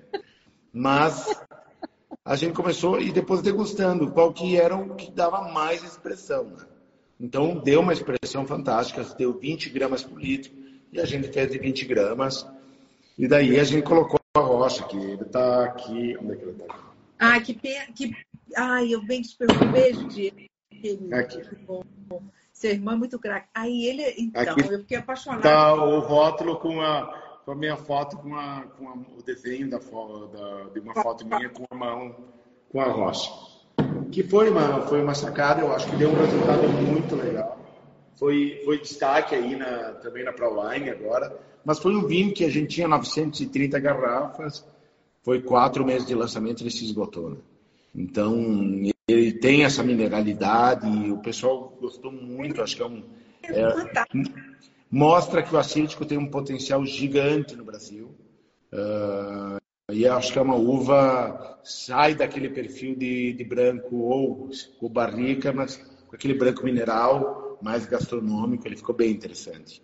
Ah, esse é um vinho que eu tô louco para engarrafar agora 2023 Assim que ele terminar a malolática, eu engarrafo. E você me avisa que eu quero. Sim. É, oi. Esse, esse ano está demorando mais que o convencional, a malolática. Né? Então, está tá demorando para finalizar. Você vê, né? Cada, cada, cada, cada ano muda, mas. E tem que ter paciência. Né? Não adianta. Tem gente que já está esperando e digo, eu não posso acelerar, né? mas é bacana. Essa. Acírtico. Acírtico. Assírtico. É uma grega, é uma grega da ilha de Santorini. Uh, não só Santorini, tem também na, na Macedônia, em outros lugares, mas ela, ela é famosa na ilha de Santorini. É uma uva fantástica, assim, ela se adaptou muito bem aqui no clima. E, inclusive, eu tinha visto plantada em testes, por, questão da mudança climática, na loja Lagueder, que era em, aí perto, para cima de Mesolombardo, perto da, de Bolzano, indo para o norte da Itália. Eles estavam testando a Círtico. Apostando testando a Círtico no trem. Outras castas, é, outra, outras... A uva é, André, é a Círtico. A Círtico. Isso. A, 2 você, S, você... Y, R, T, I, Cal. Assiste. Você tem mais grega aí? Ou só assiste? Não, só assiste. Não tem Quem... vontade de plantar mais umas gregas aí, não? Eu vou, vou conversar com o James Carl, que ele, ele, ele conhece várias. Pois é. É, ele conhece várias. E ele tem algumas aqui. Ele tem algumas aqui. É o único que a Negroponte, acho que é o único que tem. Assim, com, com mais ênfase da Negroponte que tem essa é, aqui no Brasil, né? Sim, e se, e se uma deu, a Grécia é, mas ela tem diferentes de solos bastante, bastante expressivos. É, então tem que testar cada uma no seu quadrado. Tem que dar uma testada aí, né, para poder, uai, vai que vai que outras coisas vão dão certo também, né? Sei que gosta de fazer experimento. No final das contas, eu ia falar duas coisas. Primeiro, o Barbeira Tinto, no final das contas, ele já saiu ou ainda não? Ele saiu na era pré-manos, que eu fiz com o Betu uma vez. Ficou bem Entendi. bacana. Ficou bem bacana. Mas a, o seu ainda não, né? Ainda não. Aí ainda, ainda tem, tem, tem uma bela estrada. Tem uma bela estrada. Eu quero, eu quero fazer sim o Barbeira. Eu acho que Barbeira, a gente tem. Estava uh, conversando uma vez, estava eu, o Diego, junto com o Dirceu Viana e ele falando, ó, grande uva de, o grande vinho de vocês vai ser um corte. E a gente está pensando, e aí esse, esses testes vão acontecendo, eu acho que toda essa bagagem, a gente vai, é, essa linha que a gente chama Liber Humanos tem essa função, que é mãos livres, em latim, Liber Humanos. Uh, é justamente essa veia criativa e experimental, que a gente é, o Brasil é novo, aquilo que eu tinha falado aquela outra vez contigo, Ana, lá na Pro, na ProWine.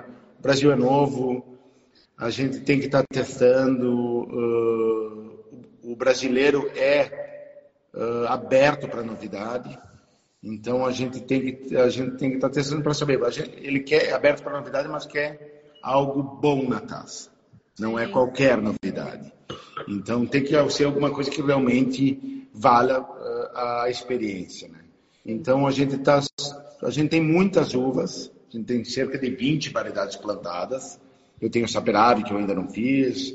A gente tem várias uvas que a gente ainda não fez. A gente tá para lançar um vermentino, o, o alvarinho também. Então a gente vai testando, vai testando. A gente está testando alguns cortes que a gente está lançando agora. É um que tu deve ter recebido. Esse daí, numa linha que é o Sete Castas, tá?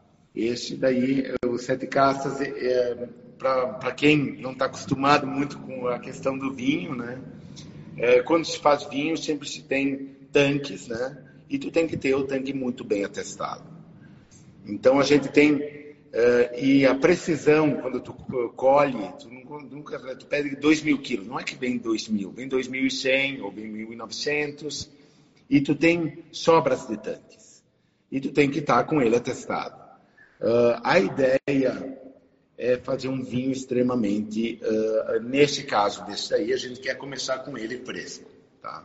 Para depois entender como ele vai se comportar em envelhecimento. Mas a gente quis testar, era, a gente fez um blend de várias uvas que a gente tinha alguns excedentes. A gente, aí um blend de tintas e brancas, tá?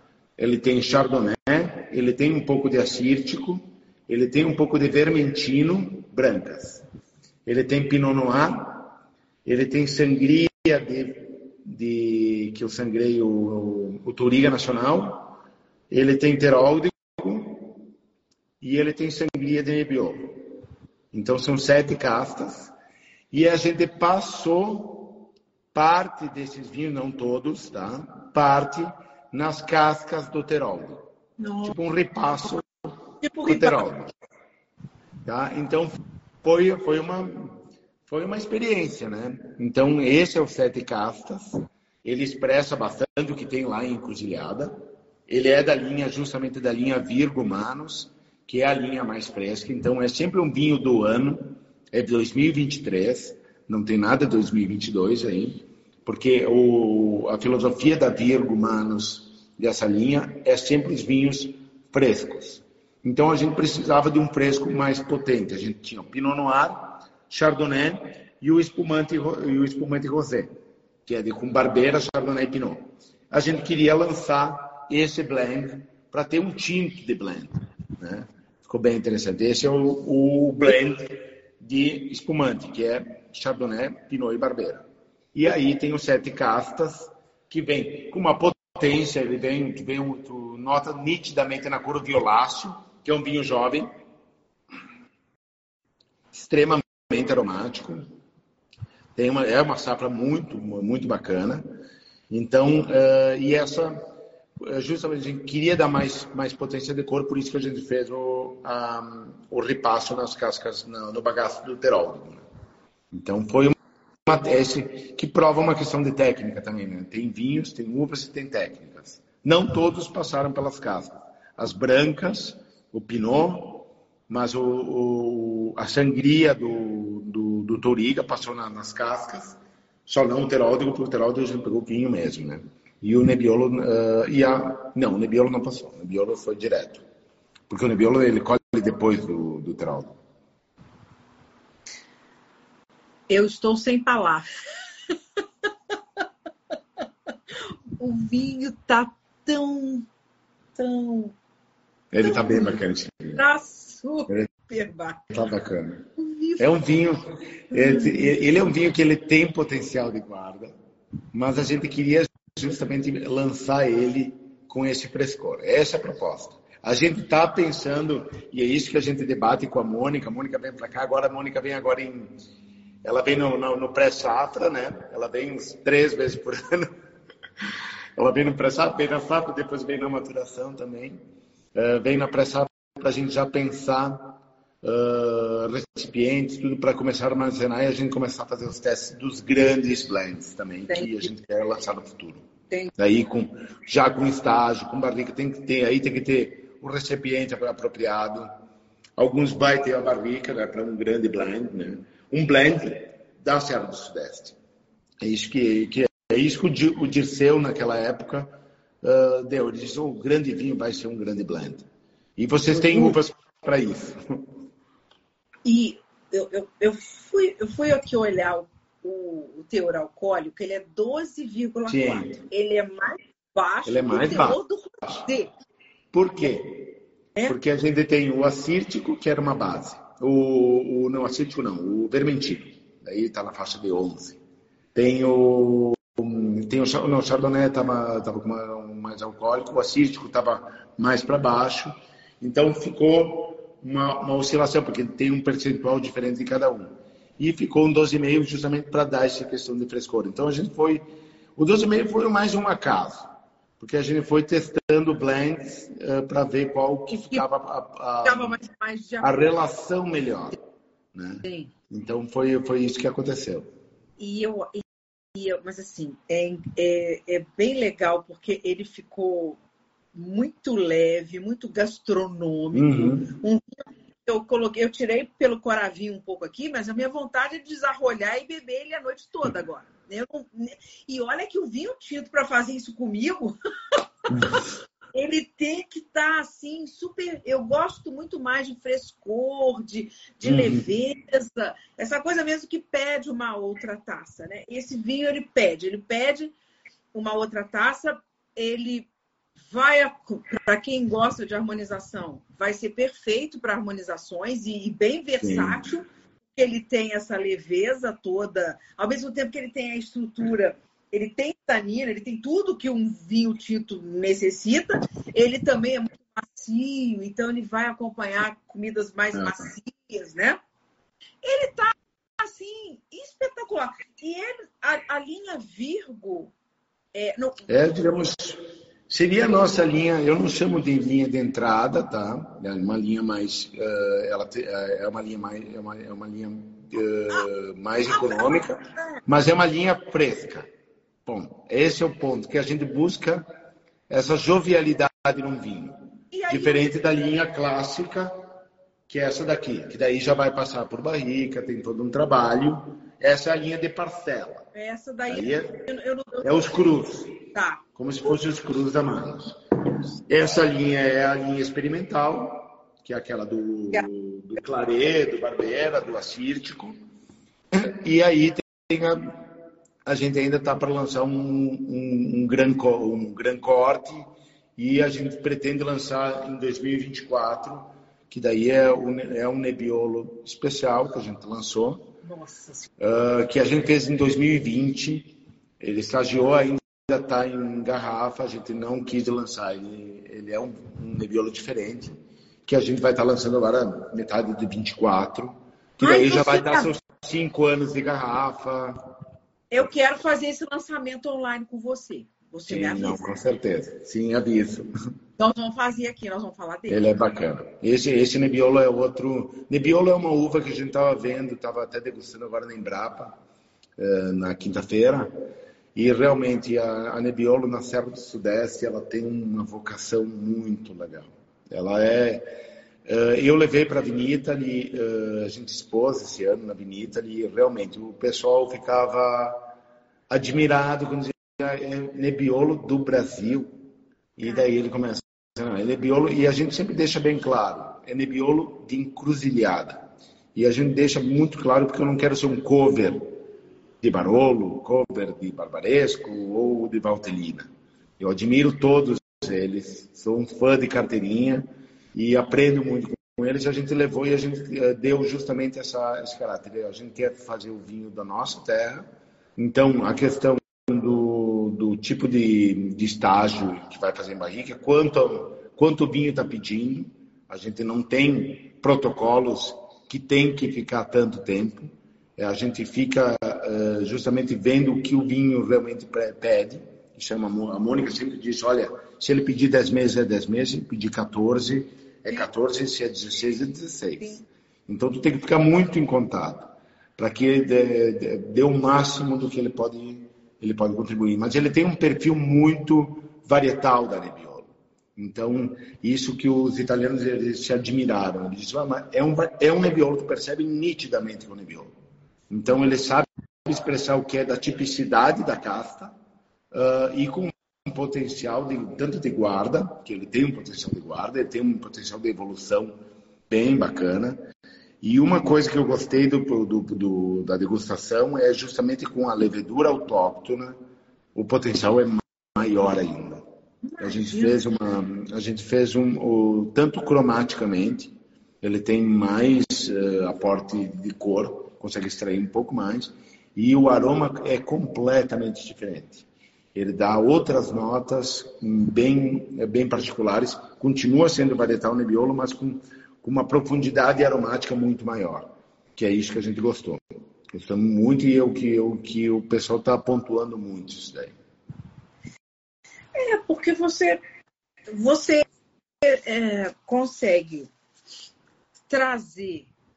É, é, é, é o que você está falando, né? Os italianos conseguem provar seu vinho e falar, isso é um nebbiolo. Mas a partir do momento que, que você consegue trazer para o seu Nebbiolo. Ok, isso é um Nebbiolo, mas isso não é um Nebbiolo italiano? Isso é o ideal, né? Sim. Você não quer um Nebbiolo. É ter, é, ter, é ter a identidade nossa. Porque senão a gente está sempre querendo ser um cover de alguém. Que eu acho que isso não, não, não é bacana. Acho que não, não, não, tem, não tem futuro. Ser sempre comparado, sempre vai ser um cover. Não vai ser o original. Sim. A gente pretende ser o original. original. É ter uma, uma originalidade, ter uma autenticidade nossa. Então a gente procura eh, despertar isso em todos os vinhos. Sempre com a dose, tu vai ver que os vinhos da Mano sempre tem uma, uma, uma caída mais para vinhos mais elegantes. A gente tenta sempre a questão do equilíbrio. Não são vinhos que, que exploram. Eles têm que ter um, um, uma, uma coluna vertebral, uma, um eixo uma, de simetria muito bem muito bem estudado para que a gente possa é, ter essa identidade. A gente, todos os vinhos têm essa essa, essa peculiaridade. Né? Sim.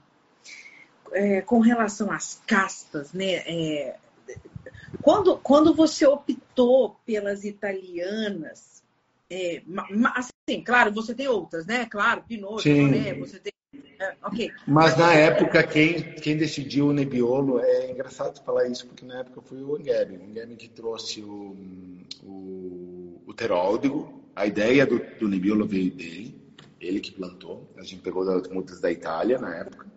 Uh, a Nebbiolo depois da depois da do, do, de, quando fechou a, a adega medieval que ele Viamão, né? era o Nebbiolo mais famoso do Brasil, já foi, era o vinho um dos melhores vinhos do Brasil na década de 80, na revista Quatro Rodas, guia de vinho Quatro Rodas, era o Nebbiolo da, da, da adega medieval. Depois do fechamento, não teve mais, uh, não se encontrou mais Nebbiolo. Era ele que produzia, né?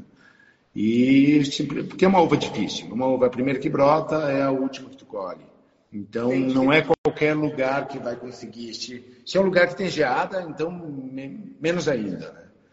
Uh, então o Nebbiolo não é qualquer lugar. E, uh, e lá se deu muito bem. Mas imagina que a gente está, o André me botou, esse foi 2000. 2005, as grandes safras 2005, 2000 e poucos. Ninguém queria essa uva. Ninguém, ninguém comprava. Sabe por quê? Porque não tinha cor. Mas, Caramba! Uma Barolo também não tem cor. Não, eles, eles Mas é, era, era, era o paradigma das francesas e paradigma do Cabernet Sauvignon. Vinho bom era Cabernet Sauvignon na época. O, o mundo dá voltas. É. O mundo dá voltas. Aí, graças a Deus, a gente não cortou fora. Porque algumas a gente cortou. Nossa. Na época mas a Nebula a gente não cortou, graças a Deus, porque hoje, hoje, hoje a gente tem maior, uma das maiores áreas plantadas de Nebbiolo. Então é uma, uva que eu, eu, pretendo crescer mais, né? porque eu acho que ela é o futuro. Então dá vinhos de estrutura, de elegância, de potência, de, de tanino. É, é um vinho de guarda, é um vinho que, apesar de ser de guarda, que nem o pessoal diz, ah, o Barolo é um vinho que tu só pode tomar daqui a 10 anos. Não é verdade. Não é verdade. Toma, existe um Barolo, de, dependendo da região, um Barolo que, uh, de Serra Lunga d'Alba, que sim, pode, tu, tu tem que esperar para tomar. Mas um, um, um Barolo de La Morra é um Barolo mais delicado, quase um barbaresco, que tu pode já conseguir tomar em 2019, em 2020. Então, claro, ele vai mudar e vai evoluir. O Nebbiolo evolui sempre para melhor. Mas tu, no início tu sente mais a fruta e depois tu vai eh, sentir mais a nota terciária, né? Sim. Mais o alcaçuz, uh, começa aquele, o, a questão da, da romã é presente. Então ele vai evoluindo, o que é muito bacana. Então ele vai ganhando o corpo. Então ele é um potencial gigante. Eu ainda uh, afirmo que vai ser a grande uva do Brasil. Para algumas, para alguns terroirs. Para alguns terroirs vai ser a grande uva do Brasil. É uma uva que aqui ela dá muito bem. Entendi. Aqui, aqui no Brasil ela dá muito bem. E, e, quais outras castas italianas você aposta ou você apostaria? O que, que você vai plantar de italiana ainda? Das me últimas. Fala um pouco, me fala um pouco das portuguesas também. Tá. Das as últimas, ah, bom, a, a Nacional, que ela se revelou muito bem. A Toriga Nacional, para ter uma ideia, em 2005, na avaliação nacional de 2005, que foi uma safra histórica, na avaliação nacional aqui, foi o do Angeben, na época, com a mesmo, o mesmo vinhedo que está lá, que a gente tem do Toriga, que a gente lançou agora em, em 2022, uh, eh, ficou na, entre os 15 mais representativos, na primeira safra dele. Na primeira safra do vinhedo, ficou entre os 15 mais representativos. Que coisa, da né? safra 2005. Então já mostrava um potencial gigante para a Toriga Nacional. Então agora a gente lançou em 2022, veio de novo com aquele aporte eh, clássico da Violeta, muito dão, parece muito dão, porque o dão é de origem granítica. Então Entendi. lembra muito. Entendi. Lembra muito por, por eh, similaridades de terroir. Entendi. Que Encruzilhada tem. Uh, a portuguesa tem a, Alvarinho, que eu acho que, para mim, é uma, uma, uma, das grandes uvas no Brasil, porque se adaptou em todos os climas, ela dá muito bem. Encruzilhada, ela vem com uma pegada, o nosso clone é, é aquele clone uh, com a baga menor, mais amarelinha, né? Tem um outro com uma baga maior, verde, né? que são dois clones diferentes de Alvarinho. O nosso vem mais nessa pegada mais da Galícia, né? Tá. Uh, que é outra uva que veio muito bem. A gente está apostando na, uh, italiana Vermentino, eu acho que é outra uva. Eu peguei, uh, peguei as gemas da Quinta Barroca da Tilha, que faz um maravilhoso Vermentino, do clone Massal do, do Eduardo Giovannini, eu digo, é o clone Giovannini, que é maravilhoso, uma baita uva, que eu acho que tem um potencial gigante aqui na Serra do Sudeste. Uh, italianas que a gente tá, uh, tem a Barbeira, que eu acho que é outra uva que veio para ficar, que ela se dá muito, muito, bem, tanto em tinto, que eu me lembro, me lembro dos vinhos da, da, da Angeben, aquele que eu fiz com o Metu, uh, esses rosé, então é uma uva muito versátil, extremamente versátil, e tem uma, uma carga de acidez, ela não perde acidez, o que é muito bom. Ela não vira um vinho chato. Fantástico, Rodrigo. E o teródigo, então, nem se fala, né? O teródigo lá, ele se mostrou e é uma uva das nossas uvas, é a uva mais uh, constante ano a ano. Ela Olha. tem uma potência gigantesca. A gente estava fazendo a degustação, ele tem uma, uma, um potencial gigante. A gente está testando outras também, Ana, como a gente testou, estava na microvinificação, a gente provou. Na Embrapa da Feteasca Negra, bem interessante, que é a romena. Uh, a Saperave georgiana, que eu acho que também vai ser a primeira safra esse ano. Uh, são vários. A Círtico foi um teste. E aí aquela pergunta, ah, por que, que a gente planta Círtico? Foi pesquisa de mercado? Cara, foi análise de solo, foi ver se tem similaridades ao local de origem, se ela se comporta bem, mas, sobretudo, é, é ter, estar aberto ao novo. Porque eu não vou ser mais um que vai botar Cabernet Sauvignon, eu não quero ser mais um que vai botar Merlot. não tem, né? Cabernet Franc você não tem. Taná você não e Cabernet Franc é uma que daria muito bem lá, eu não tenho. É, é, mas uh, Taná e Cabernet Franc na Serra do Sudeste provei muito bons. Muito bons mesmo. Marcelé é outra que eu também não tenho, mas, mas é uma outra uva que se adaptou muito bem na Serra do Sudeste, que dá grandes vinhos. Eu provei grandes vinhos de, de vizinhos nossos. Tá. Então, tem, tem uma infinidade de uva que se dá bem lá. Sim. Mas uh, eu, a, a, gente sempre tenta ir no, no caminho que não é trilhado por todos. Né? Então, a gente tenta sempre tentar botar algo diferente. Você tem Malbec? Não? Malbec não. Mas tem vizinhos nossos que têm e são bons. São bons. Você tem vontade de pôr algum aí? Bons Malbecs.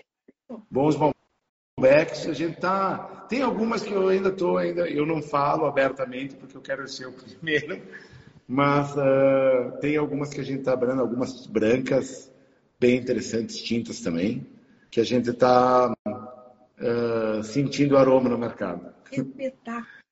Não, de, a branca você tem que me contar primeiro. E uma pergunta que eu queria te fazer com relação a vermentino. A Bonarda, né, Diego? Exata, Bonarda, Malbec, Bonarda, essas, essas, é. essas né, fizeram sucesso na Argentina. De brancas. Ai, meu pai, não consigo nem pensar, mas sei lá, vi, vinhoiê não daria bem para você? Dá, dá bem, dá bem. Dá bem. É, é lá, e a, e a lá é, é, engraçado que uh, tem algumas uvas Tu pega Pinot Noir, Chardonnay, Avignonier. São uvas que eu tenho, eu tenho uma preferência por tem dois que eu gosto muito, que é, é Serra do Sudeste e quando eu faço blend justamente com uh, Campos de Cima também, que dá maravilhosamente bem lá. Então, são diferentes, mas muito complementares. Então, eu tenho visto muito blend desses dois terroirs. Que eles... E Chenin Blanc? Chenin Blanc não eu vi aqui na Serra Gaúcha, mas ah, lá não, a gente não testou ainda. Não. Testou, é, é, é bom. É, é mas também é que não dá para testar tudo. Não dá para. A gente vai. Não é fácil testar. Eu porque não é fácil botar o vinhedo e esperar e depois ter a. A gente tem que estar tá bem, bem com o pé no chão. E a, e a gente não vive tanto quanto a. Não, não. Não, não, não dá. Por isso que muitas eu vezes quero, eu enxergo. Eu quero, porque eu, eu, quero, eu quero ganhar tempo. Ganhar tempo, né? Porque sei lá até quando a gente está vivo. Me fala da Vermentino. Você acha que a Vermentino ela é uma grande descoberta assim da região? Ela é uma uva? Porque eu estou vendo um monte de gente fazendo Sim. coisas com a Vermentino. Eu tá acho que ela vai, ela vai, se adaptar muito bem. Uma, ela tem uma produção muito boa, ela produz bem. Ela não é uma, uma que produz que tem uma carga baixa, né? E, e, mesmo produzindo bem, dá grandes vinhos. É o que a gente tem, o que eu tenho, tenho bebido, gostei bastante. Parte aromática, principalmente, são vinhos frutados, leves, uh, tem um potencial gigante tanto para para vinho quanto para espumante, né? Que a gente tem visto alguns espumantes, a Vida Abreu, e outros também, também que fazem um trabalho bem bacana. Então tem potencial gigante. Eu acho que a, a Vermentino, com o solo de encruzilhada, acho que tem um potencial gigante mesmo. A gente quer agora entender, agora eu provei a micro, me apaixonei de novo pela, pela Vermentino. 23 foi muito bom. Então a gente tem um potencial gigante. Eu acho que é uma uva que ainda não tem, não é tão visível, mas ela tem, ela tem um potencial gigante para porque ela é uma uva que produz, produz bem e mesmo com uma, uma alta carga de produção dá grandes vinhos, dá bons vinhos. Então, quando tu tem esse essa equação, ela tem, ela tem um sucesso, ela tem um futuro grande, né? Como é a Marcelã, por exemplo. Sim, Marcelã sim. tem uma carga gigante e, e, mesmo tu reduzindo, ela não, não muda. Pode deixar a carga alta e ela produz muito bem. Infelizmente, eu não tenho essa daí. Não dá para ter tudo. Não dá para ter tudo. O Gu, no caso da Manos, como é que o consumidor consegue? Qual é o, né, qual é o acesso? Como é que as pessoas compram Manos? E fala o seguinte: agora para o final do ano, né?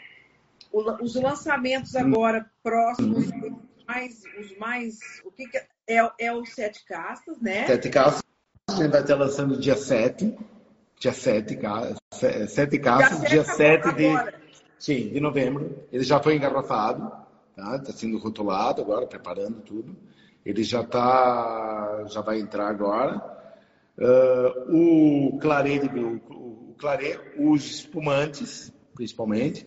Praticamente a gente está com a linha agora. A gente recém lançou o Touriga Nacional, uh, relançamos o Chardonnay, que barricado que a gente ficou 2021 sem.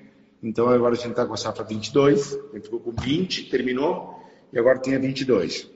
E tem toda a linha, a gente está com vários vinhos, o nosso portfólio é grande, tá? A gente já está agora com todos engarrafados, vai entrar para ano que vem Alvarinho, que ainda faltou, que a gente deixou. Eu quero experimentar.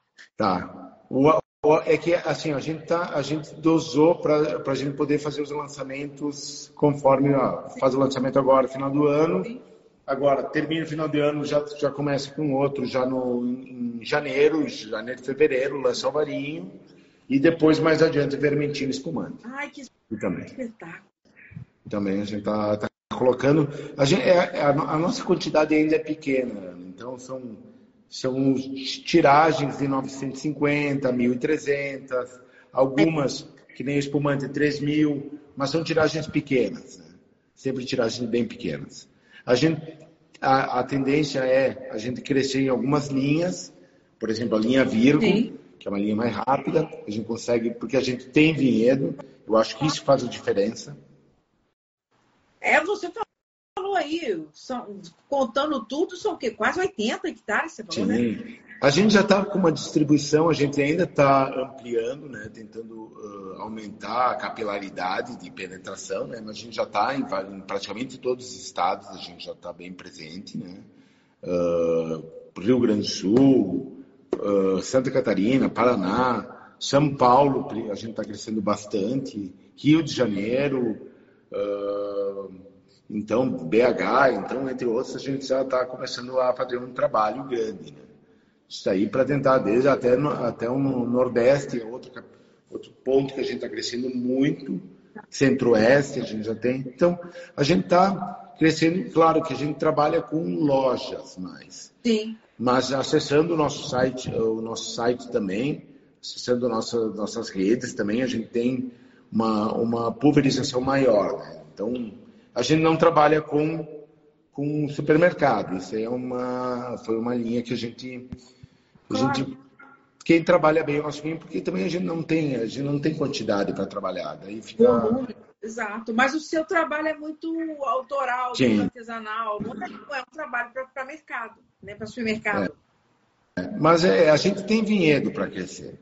Tá? Então esse é, o, esse, é o, esse é o ponto que nos, nos, nos alegra. Então a gente quer primeiro. Faça uma linha para supermercado, né? É, primeiro construir marca construir marca, consolidar. Eu acho que a gente tem alguns exemplos que batem, principalmente um trabalho a constância. A gente vê alguns, eu me espelho muito em, em alguns que pega carregagem, constância de qualidade, independente da produção. Sim. Então, uh, tu tem que tomar esse cuidado para levar a tua marca sem perder valor. Então, Sim. é esse o ponto que a gente tenta ir com, com essa base de pesquisa, poder a gente poder crescer com base, né? Então a gente já tem uma cantina, não é por uma grande, por uma grande quantidade ainda, é, até a nova cantina é, vai ser, a gente está produzindo ela para 60 mil litros, né? Então, uh, para depois crescer modularmente, né? É como a gente está pensando. Olha, sensacional, eu sou muito fã do, do seu trabalho. É... Aqui, ó, a, a, Ana Lúcia falou que a produção menor parece mais autoral. Não, mas, mas tem isso, né? Porque a gente fica. Uh, uhum. O vinho de grande volume não tem como a, o cuidar. É, eu, eu acho que é meio. O raciocínio é bem, bem, bem tranquilo. Não é uma coisa assim absurda de pensar um vinho feito de uma forma mais artesanal, menos garrafas. Me parece que o cuidado é diferente, né? Uhum. Um vinho de volume né? Completamente. É.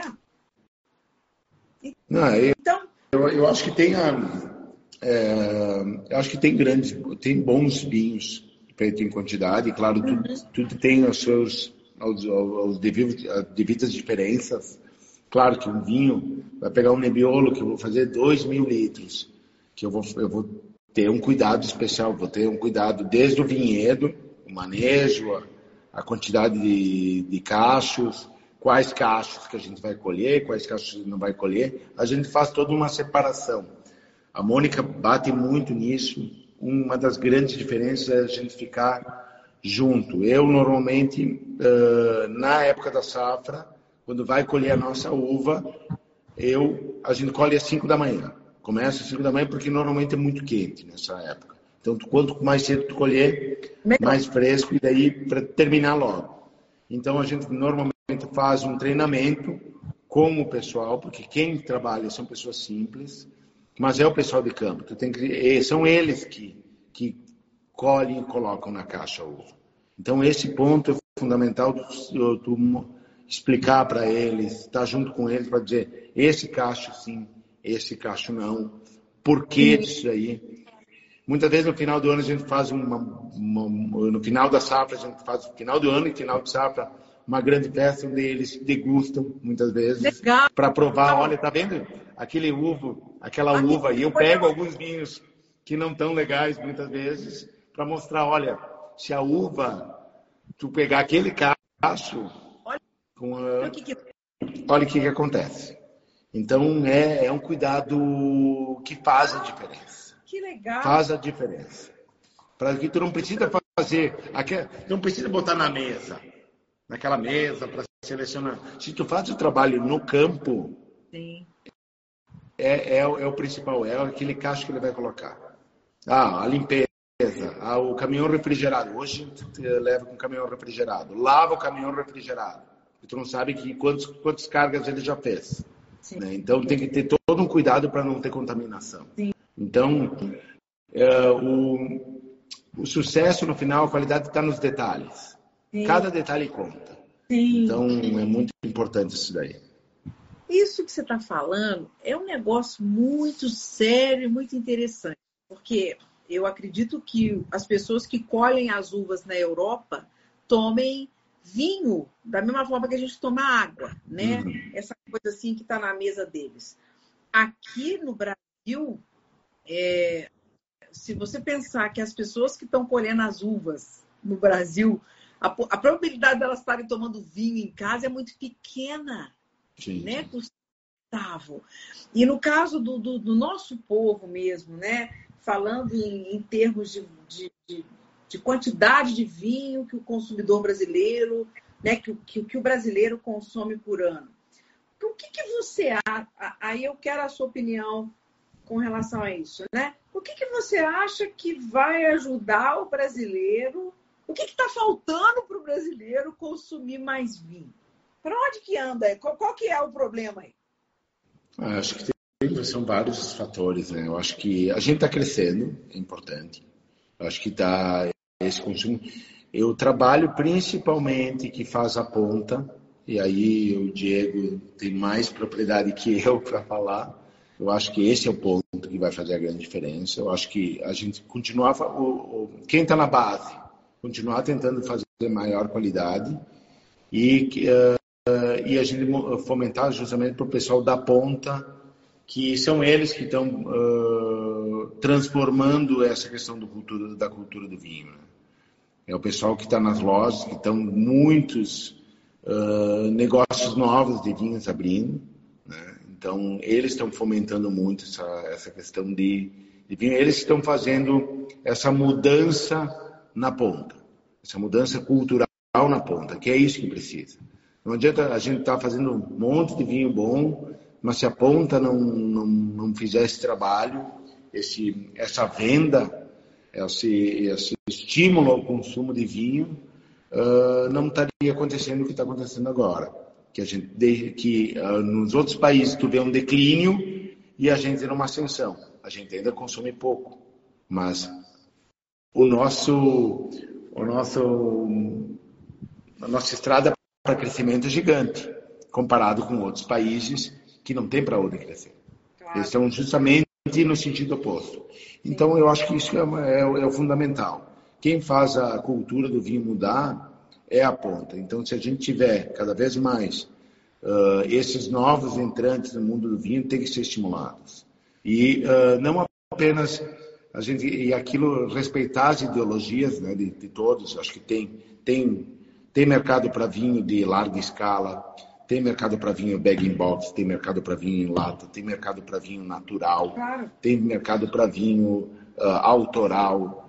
Então, desde que seja bem feito, para não manchar a imagem, desde que seja bem feito para não manchar a imagem, mas é, é, é, essa diversidade de estilos e de correntes que eu acho que vai fazer uh, ter mais curiosidade ainda pelo vinho, porque o vinho, ao contrário que a, tu vê, a cerveja cresceu tanto, com, mas a diversidade, a potencial, o potencial de diferentes estilos é tão muito, gigante, gigantemente maior no mundo do vinho do que qualquer outra bebida.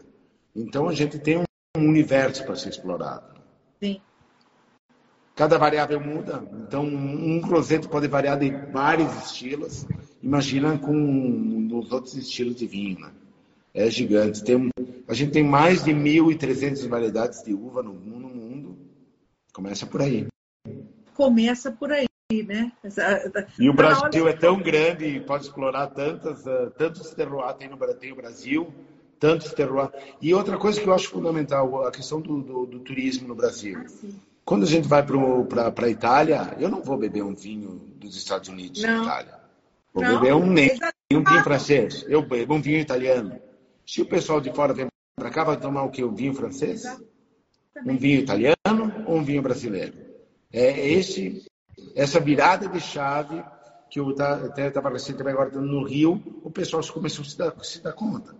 Ele diz, não, o pessoal que vem estrangeiro, tu tem que dar um bom vinho brasileiro, é o que ele quer. Ele vai tomar é. uma caipirinha assim, mas numa hora ele vai tomar vinho. E no momento que ele toma vinho, não vai tomar um vinho francês na praia. Para quê? Não, tem, não tem muita lógica. Agora, tomar um vinho brasileiro bem feito claro. é o que a gente vai começar ter uma, uma representatividade também. Claro, sim, sim. Você não vai para um, um, outro país para tomar vinho que você toma sim. lá na Europa. Né? Exato, não faz sentido. Né? E, eu, e eu também costumo dizer que essa esse vinho que o brasileiro vai ter no dia, esperemos que um dia a gente chegue a isso, do, do, do vinho do brasileiro consumir vinho diariamente, com alimento, na, nas praças de alimentação do shopping, dentro das suas próprias casas, esse vinho tem que ser o brasileiro. Não é um vinho argentino, nem chileno, né? Não. Esse do dia a dia tem que ser. Esse espaço é do vinho brasileiro, né, Gustavo?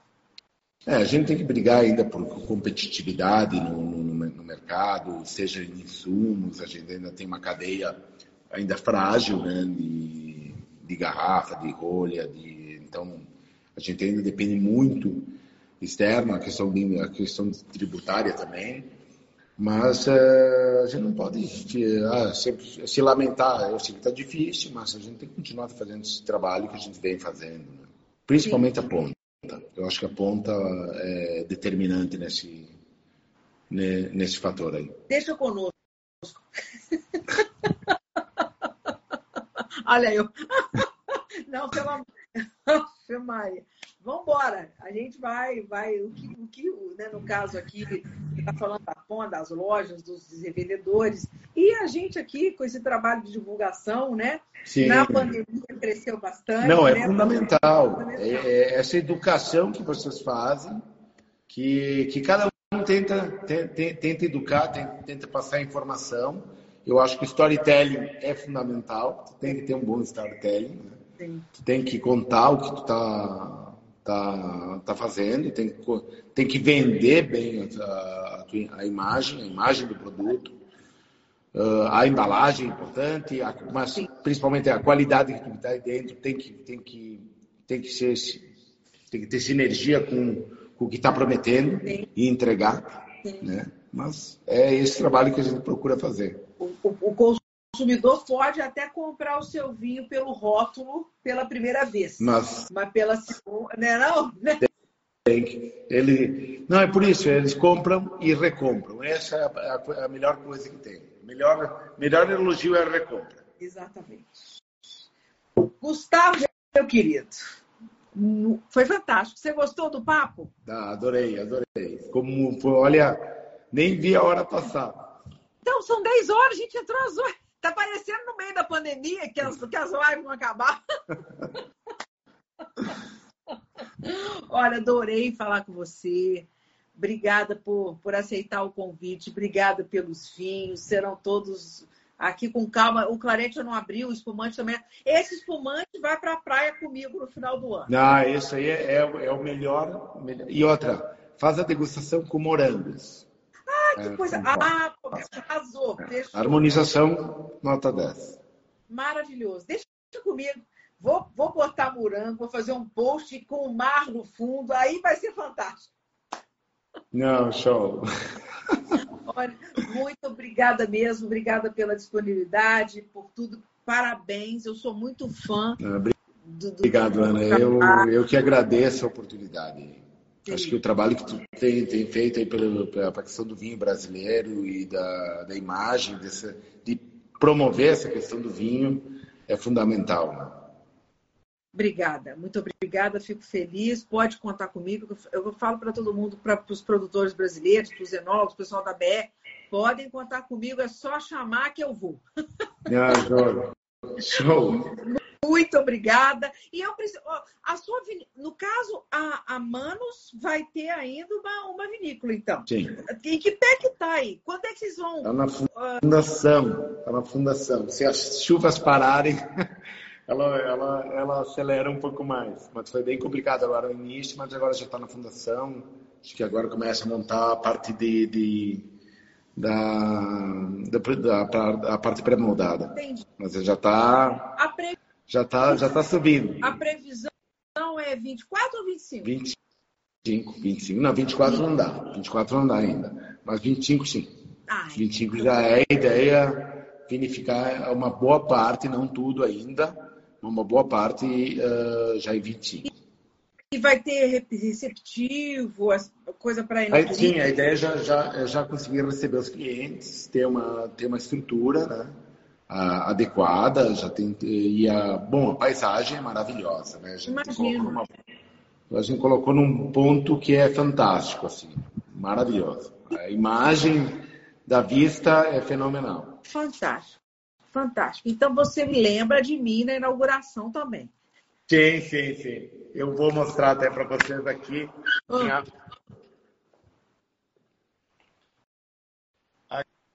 Aqui é a vista. Nossa Senhora. Aqui é a vista. Que coisa linda. É paraíso. Meu Deus do céu. Parabéns. Muito legal. Muito legal. Parabéns, viu, meu querido?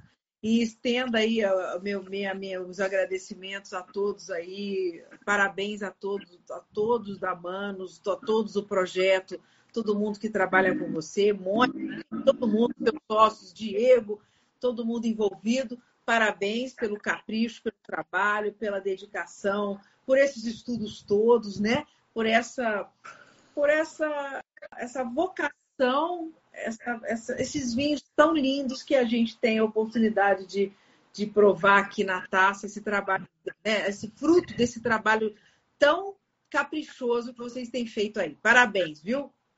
Beleza. Valeu, Ana. Muito obrigado de novo e agradeço a todo mundo que, que assistiu e que fez as perguntas. Foi, foi, foi bem bacana, foi bem, bem instrutivo vai ficar aqui, né, para as pessoas que não assistiram, então fica aqui no, no, feed. Eu te marco como colaborador, você também é. fica no seu, é. no seu perfil, fica tudo certo, todo mundo pode assistir depois. Ah, show. Ah, muito obrigado de novo aí. Um beijo, meu querido. Boa noite. Beijão. Obrigada, gente. Obrigada, até a próxima. Valeu. Um beijo. Aí. tchau. tchau. tchau.